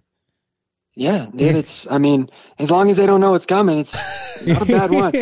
you can't use it all the time, but hey, Yeah. sneak attack with it. I'll have to go check out the Instagram. I guess I He missed he, this post. he he he flinched. he Oh, flinched and got everybody yes, to yes, jump, and that. it took up. Yeah, that was great. I did see that. Yes. Okay. Awesome. Well, JB, man, I uh, I look forward uh, to seeing you race, man. Um, stay positive, dude. I, I love your attitude. I love seeing you out there. I, I just. I, I told you again, I have so much respect for the person that you are and, and the things that you say. So keep it up, man. I, I always enjoy talking to you. Well, I appreciate it. Thanks for having me on, guys. Anytime. We'll talk to you soon, okay? All right. See ya. See ya. All right, that's Justin Bogle, man. I appreciate him coming on. yeah Bogle's the man, dude. I, I love that guy. He's just, I, I say this all the time. He's such a good person. He's got a great attitude.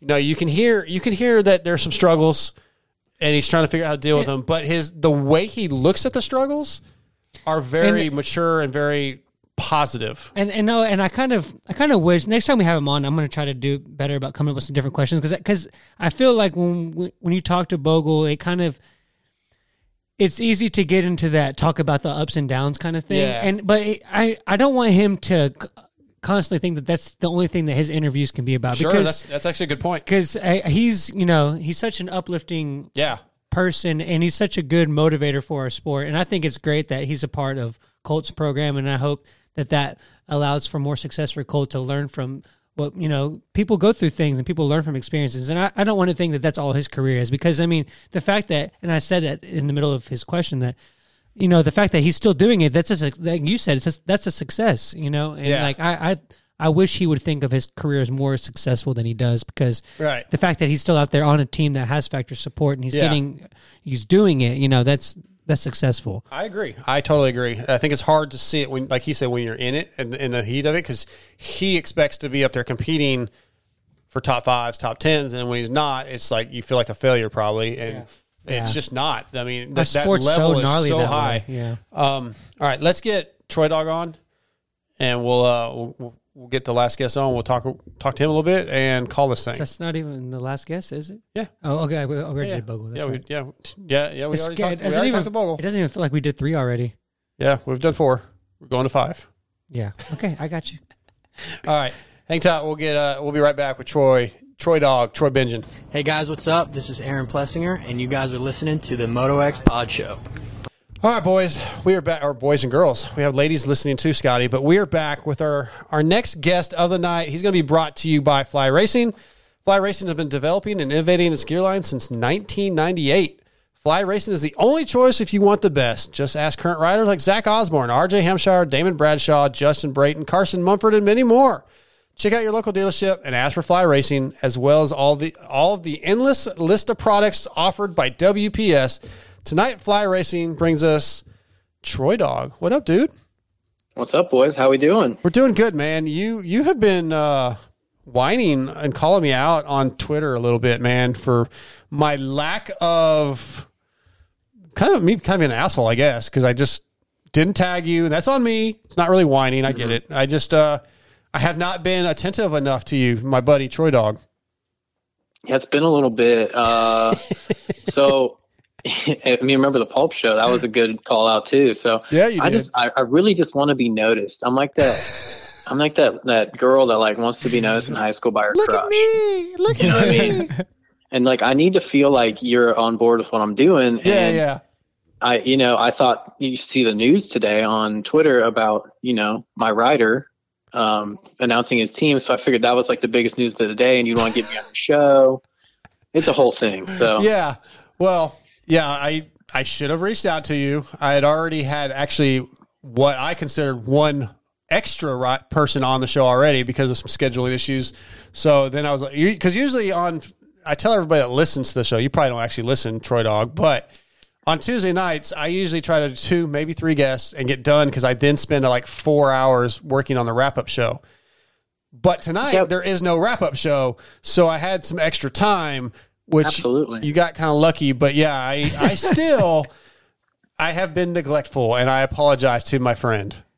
hey, apology accepted. That's all you needed to do. And and to be real, like uh, you know, if you want to grow, like your shows are just get longer and longer. Yeah, that's what we were talking about. TJ, you know, he's not in studio tonight. He's like, we should just do like a, let's go all night. Let's go till he he'll be home from West Texas like around one a.m. He said, just keep recording until I get there. Keep going. Yeah. Yeah. Why not? Uh, hey, Scotty, put the camera on me for a minute if you would. So, uh, Troy, I'm sure you're not watching on YouTube right now, but this is the official Troy Go Dog closer. Uh, sticker right here, the pineapple sticker. Oh, yeah. I got, You got one. one. Yeah, I had to steal one from. Um, I think it was actually Hard Dog. I think I stole it from.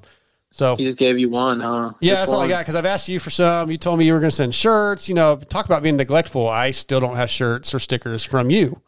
You want to know a cool story though? Like Cool story, bro. over like twenty feet away from me right now. Yeah. Yeah. Look. So there's uh, possibly something cool being designed um, as we not as we speak, but like it's on a computer. Like Ginger Okay. Dog's been working on it because uh, she was so pumped to be on the wrap up show, and that meant a lot to her. So That's I, I don't know She's if I believe you up. I don't know if I believe you, but I'm She's excited. gonna, hey, she's gonna hook you up, man. I, Okay. I I told her like, hey, that's cool. Like he needs something. So all right, and, and I've been giving you enough crap that I think it's time. So Yeah, it's- Do you know how hard it is dealing with four riders? Like my God, dude. You know how high maintenance they are. Well, we just got done talking to Tony Alessi, and he gave us a little insight on how it is to deal with three, but not four. Yeah, and I mean Dozer just kind of stays in the woods and just two stroke things. So I don't even hear from Dozer. I don't even know what he's doing.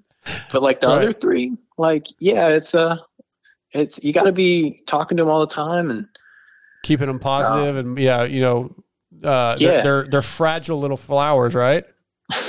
sometimes Yeah. yes, you'll have that. So tell us about this uh, Hard Dogs deal. Grant Harlan, uh, he's he's going to ride all the nationals. Yes, he's in for all 12. Um, he got, well, he's been, since he parted with TiLube Honda Yeah. in Supercross, he's been um, really, really busy putting this um, team together. It's like not even a team, but it's like his own little, you know, his own little program for the outdoors. He's been committed to um, making sure he gets to all of them to finish this year on a, on a high note. So he got together with the guys over at Merge Racing and they're basically doing everything for him this year. Um, that's what I've been told anyway. Like they're just without them, he wouldn't be going racing. Yeah. And so I kind of snuck in there too. I don't know if you saw the pre-entry list um, that was released today, but uh, the 13th rider down, number 65's got a cool new uh, co-sponsor too. I don't know if you saw that. I did not see that. I we had a little storm pass through today, and I've been dealing with down trees, and like I barely got into the studio. Scotty and I both got in pretty late to even get ready for the show, so I haven't done hardly any research today. Um, so Okay. So spoiler alert, Yeah. it's me. Yeah. So I love it. I'm man. on all. I'm on the pre-entry list. We're ready to rip. That's He's got me on his bike, Hell yeah! his helmet, and his jersey. So like, I'm all in. What about our guy Chiz, man? Are you going to get on board with his program once he figures it all out? So you know how he won that like, you know, a fast lap, last lap thing. Yeah. So Wes said on the show, on the Pulp Show, that you know, since he did that, that he would have to do at least two races with my logo on it. Okay. So like, since the show, I've been like, hey, Chiz, like, if you want to do some outdoors this year, like, I got you, but like, from the fast lap, last lap thing, you know what I mean? Yeah.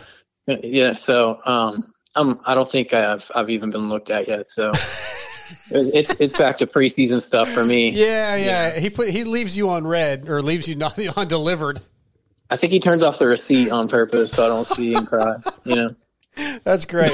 I thought Yeah, about reaching so- out to Chiz for the show tonight, and I was like, you know what? I'm gonna wait. I'm gonna wait because Chiz is like, you can't have anybody else on the show when you talk to Chiz because he he's he's gonna fill up the interview time. And and I mean the the door's open. Like if he wants to join the squad full time, like he's not even he's not he's best friend level, but he's not like level. So like he's not on the team. So I can't promote him that much. Yeah, I hear you. my buddy. So I love it, man. Um, how much Yeah. crap did you get from just listeners and whatnot from your uh, travel experience to Vegas for Pulp? uh like everybody. Um Yeah. But you know, I look back on it and it's like if had I not like, you know, completely just ruined that whole day like traveling, like I I don't think it would have been as cool or as funny. No, so like it made for a great story for the show, but for you, I was like, man, I felt bad. You missed out on a mountain bike, e-bike ride. and you missed out on a lot of the experience. You didn't get to ride in the ridge line, you know, nothing. I really wanted to do all that stuff Yeah. too. You have no idea how bad I wanted to. And oh, I like- know. But like at the end of the day, like I got like you spent like an hour on the wrap up show talking about it too. Right. And, like you got you got Ginger Dog on and you got Hard Dog and Star Dog and it was kind of a W for for the whole program. Sure. Really. I love that your So- wife came on. I was like, yeah, that's every day for him. Yeah, and it really is. I don't know like highways around here, and I grew up. I've been here thirty two years almost. So, Right. uh, and but like to be real though, like Uh, I know, like I've I've been to the Vegas airport one time. I walked in the door to go home, like in, you know, there you've been there. There's you go in the door and the drop off area, and there's just there's this ticket kiosk. So like, do you go left or you go right? So I called Wes. I'm like, hey, do I go left or right? Because like, you know, I was freaking out, and then. And of course, he made fun of me some more, and I was like, "You know what? Fine, I don't need you." So I went left, and it was the right answer. And then and then get this, I get to the baggage. You know, you gotta scan your baggage through. Yeah. The mach- the machine stops working. My stuff gets lost. Oh, wow. I'm standing there for 25 minutes with my shoes off in this smelly airport, and like all these people are like that are wearing no clothes are like standing next to me, and I'm like, I'm gonna miss my flight. and uh, so I grabbed my stuff once the stuff was uh, through, and then my flight was postponed. So it all worked out. it worked out perfect. it's funny, man. I really I've almost never had any issues flying except for going to Minneapolis for the haircut. I think that was the really only only bad flight experience I had. Like going to Salt Lake or to California the other day, dude. Like I think I was in line. That was the most people I'd ever seen in TSA, and it took like 15 minutes. And then it was like, oh, you don't have to take your shoes off today. Yeah, you don't have to take anything out of your bag. Just throw that in there. I was like, oh, this is easy. Right on through. And I was thinking, boy, poor Troy, Troy Dog. He'd probably still be trying to find the airport. Yeah, I mean, I I did get some good sleep though. I slept through the whole red eye on the way home. wow. Uh, that's something I can't do is sleep on a plane more than a couple minutes. Yeah, and like the sushi wore off, and then I like the twisted tea wore off, so I was feeling like pretty pretty poopy after Yeah, that. I was like, yeah, but it was fine. All right. Uh, and don't don't I feel did- bad, man. I did oh, I'm want sorry. to. I um I didn't want to talk over you, but like tonight, like this is a world exclusive for you because no one knows it, but I'm adding a doggy to the squad for the summer. Oh, yeah? Who? So he's been hurt. Okay. And this is dude. This dude. If I wouldn't, I wouldn't be in the Verb squad. Like I wouldn't be in the Verb like Moto family if it weren't for this kid and his family. So like, you might not know him too well. He, he's a privateer by the name of Ezra Hastings. Okay. You heard of him? The name sounds familiar, but yeah, I don't know him. I've never met him. All right, he's number 251. He's riding 450 class this summer on a GasGas, and uh, he's doing like five or six rounds. But um, I just he came back from injury, and he's just like doing it for fun this summer. So I'm like, you know what? I wouldn't be where I'm at if it weren't for his family like taking me in back in the day and Okay. taking me to the amateur nationals. So, I mean, this kid was on a 50 then. Yeah. So, and now he's pro. So I'm just kind of doing it as like a thank you thing. We're just gonna have some fun, and he's like sneaky fast. So I dig it, man. I dig your passion for the sport and how much you try to give back. It's really cool. dude, I have a picture of his like like old school, like just sitting there. I'm like 17, 16 years old, and his like little P dubs behind me. So it's been, it's like a little family thing for me. Yeah, that's cool, man. Yeah. So that's What- coming. What uh what race are you looking forward to the most? No man, it's always Redbud for me, just because it's so close. And then uh You get it twice this year too. With the, oh, with the, The Des Nations, the yeah. nations, yeah. So for me, it's like I can only do one, and I've been wanting to do Des Nations because I've never been to Des Nations before. Mm-hmm. But Ginger Dog is like on summer vacation, so like I think it might just be the national. I might have to skip Des Nations. Oh wow, that's gonna be tough. I'll be at Des Nations. Wow. Yeah. Yeah. So even if I was there, you just head nod me, and I just wouldn't even like be able to. All right, well, this call's over. Nice talking to you. Oh, hey, you know what though? Like, I don't think I would know where to go at Des Nations because there's so many people. So Oh, it yeah. might be, you know. I I walked around that freaking place so many times just trying to figure out what to do and like in like uh, two or a couple years ago, you know, the last one, I was just yeah all over the place. Spent the whole day just walking around trying to figure out and trying to. I bet I spent an hour and a half just trying to get an interview with Herlings. I, I know it was at least an hour.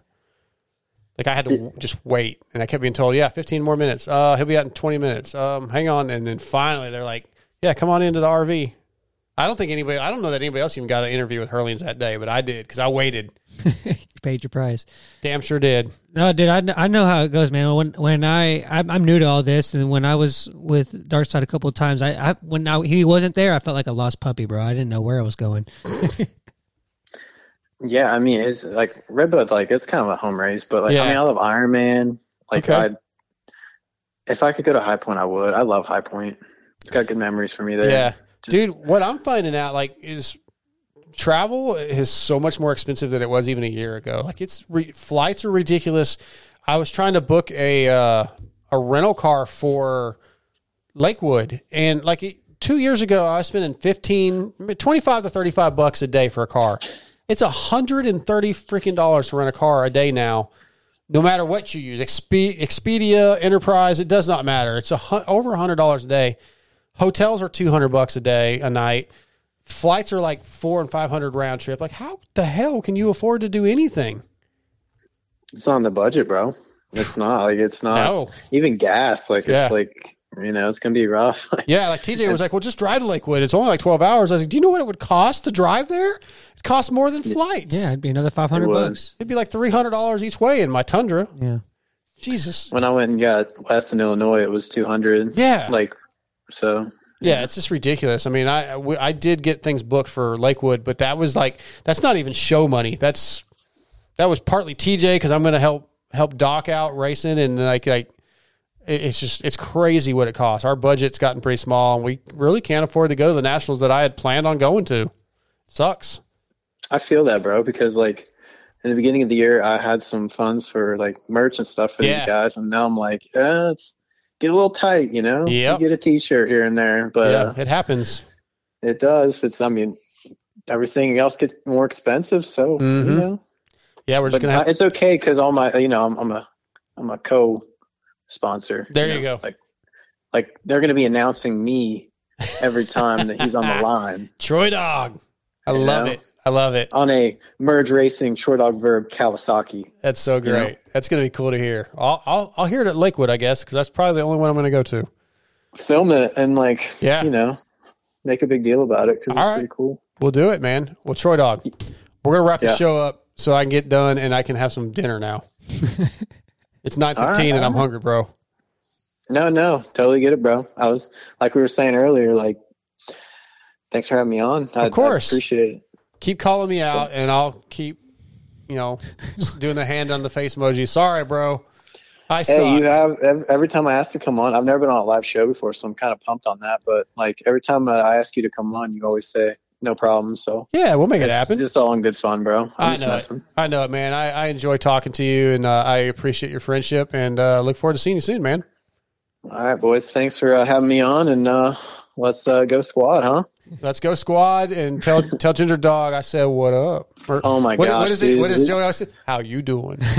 Okay, yeah, yeah. I'll for sure do that for you. I'm sure you will. dude. It's not just you, man. He's weird with everybody's It's wife, not bro. weird, man. He's it's weird. fu- it's just being funny. Like I'm trying to. I'm Oh, joking. yeah, it's- it's- like. Do you think that Troy No, Dog I really know, thinks that I I'm trying to don't up know, with I this don't chick? think no, it's a joke. I, it's just a Shut joke up, that I called you weird. Yeah, see, well, I am weird. see, you could you could be see. It's always worse on this side, I man. mean, You could be me right now. yeah, now. I told Keefer he, you know, he left Monday. Mor- Keefer left Monday morning before I did for the for uh, Redbud, and I was like, all right, alone time with He- Heather. I mean, it's it's just a joke It's just, hey, you know, until it's she, not. it- and really, though, See, like, then you say stuff like that. me- Sorry, I interrupted you.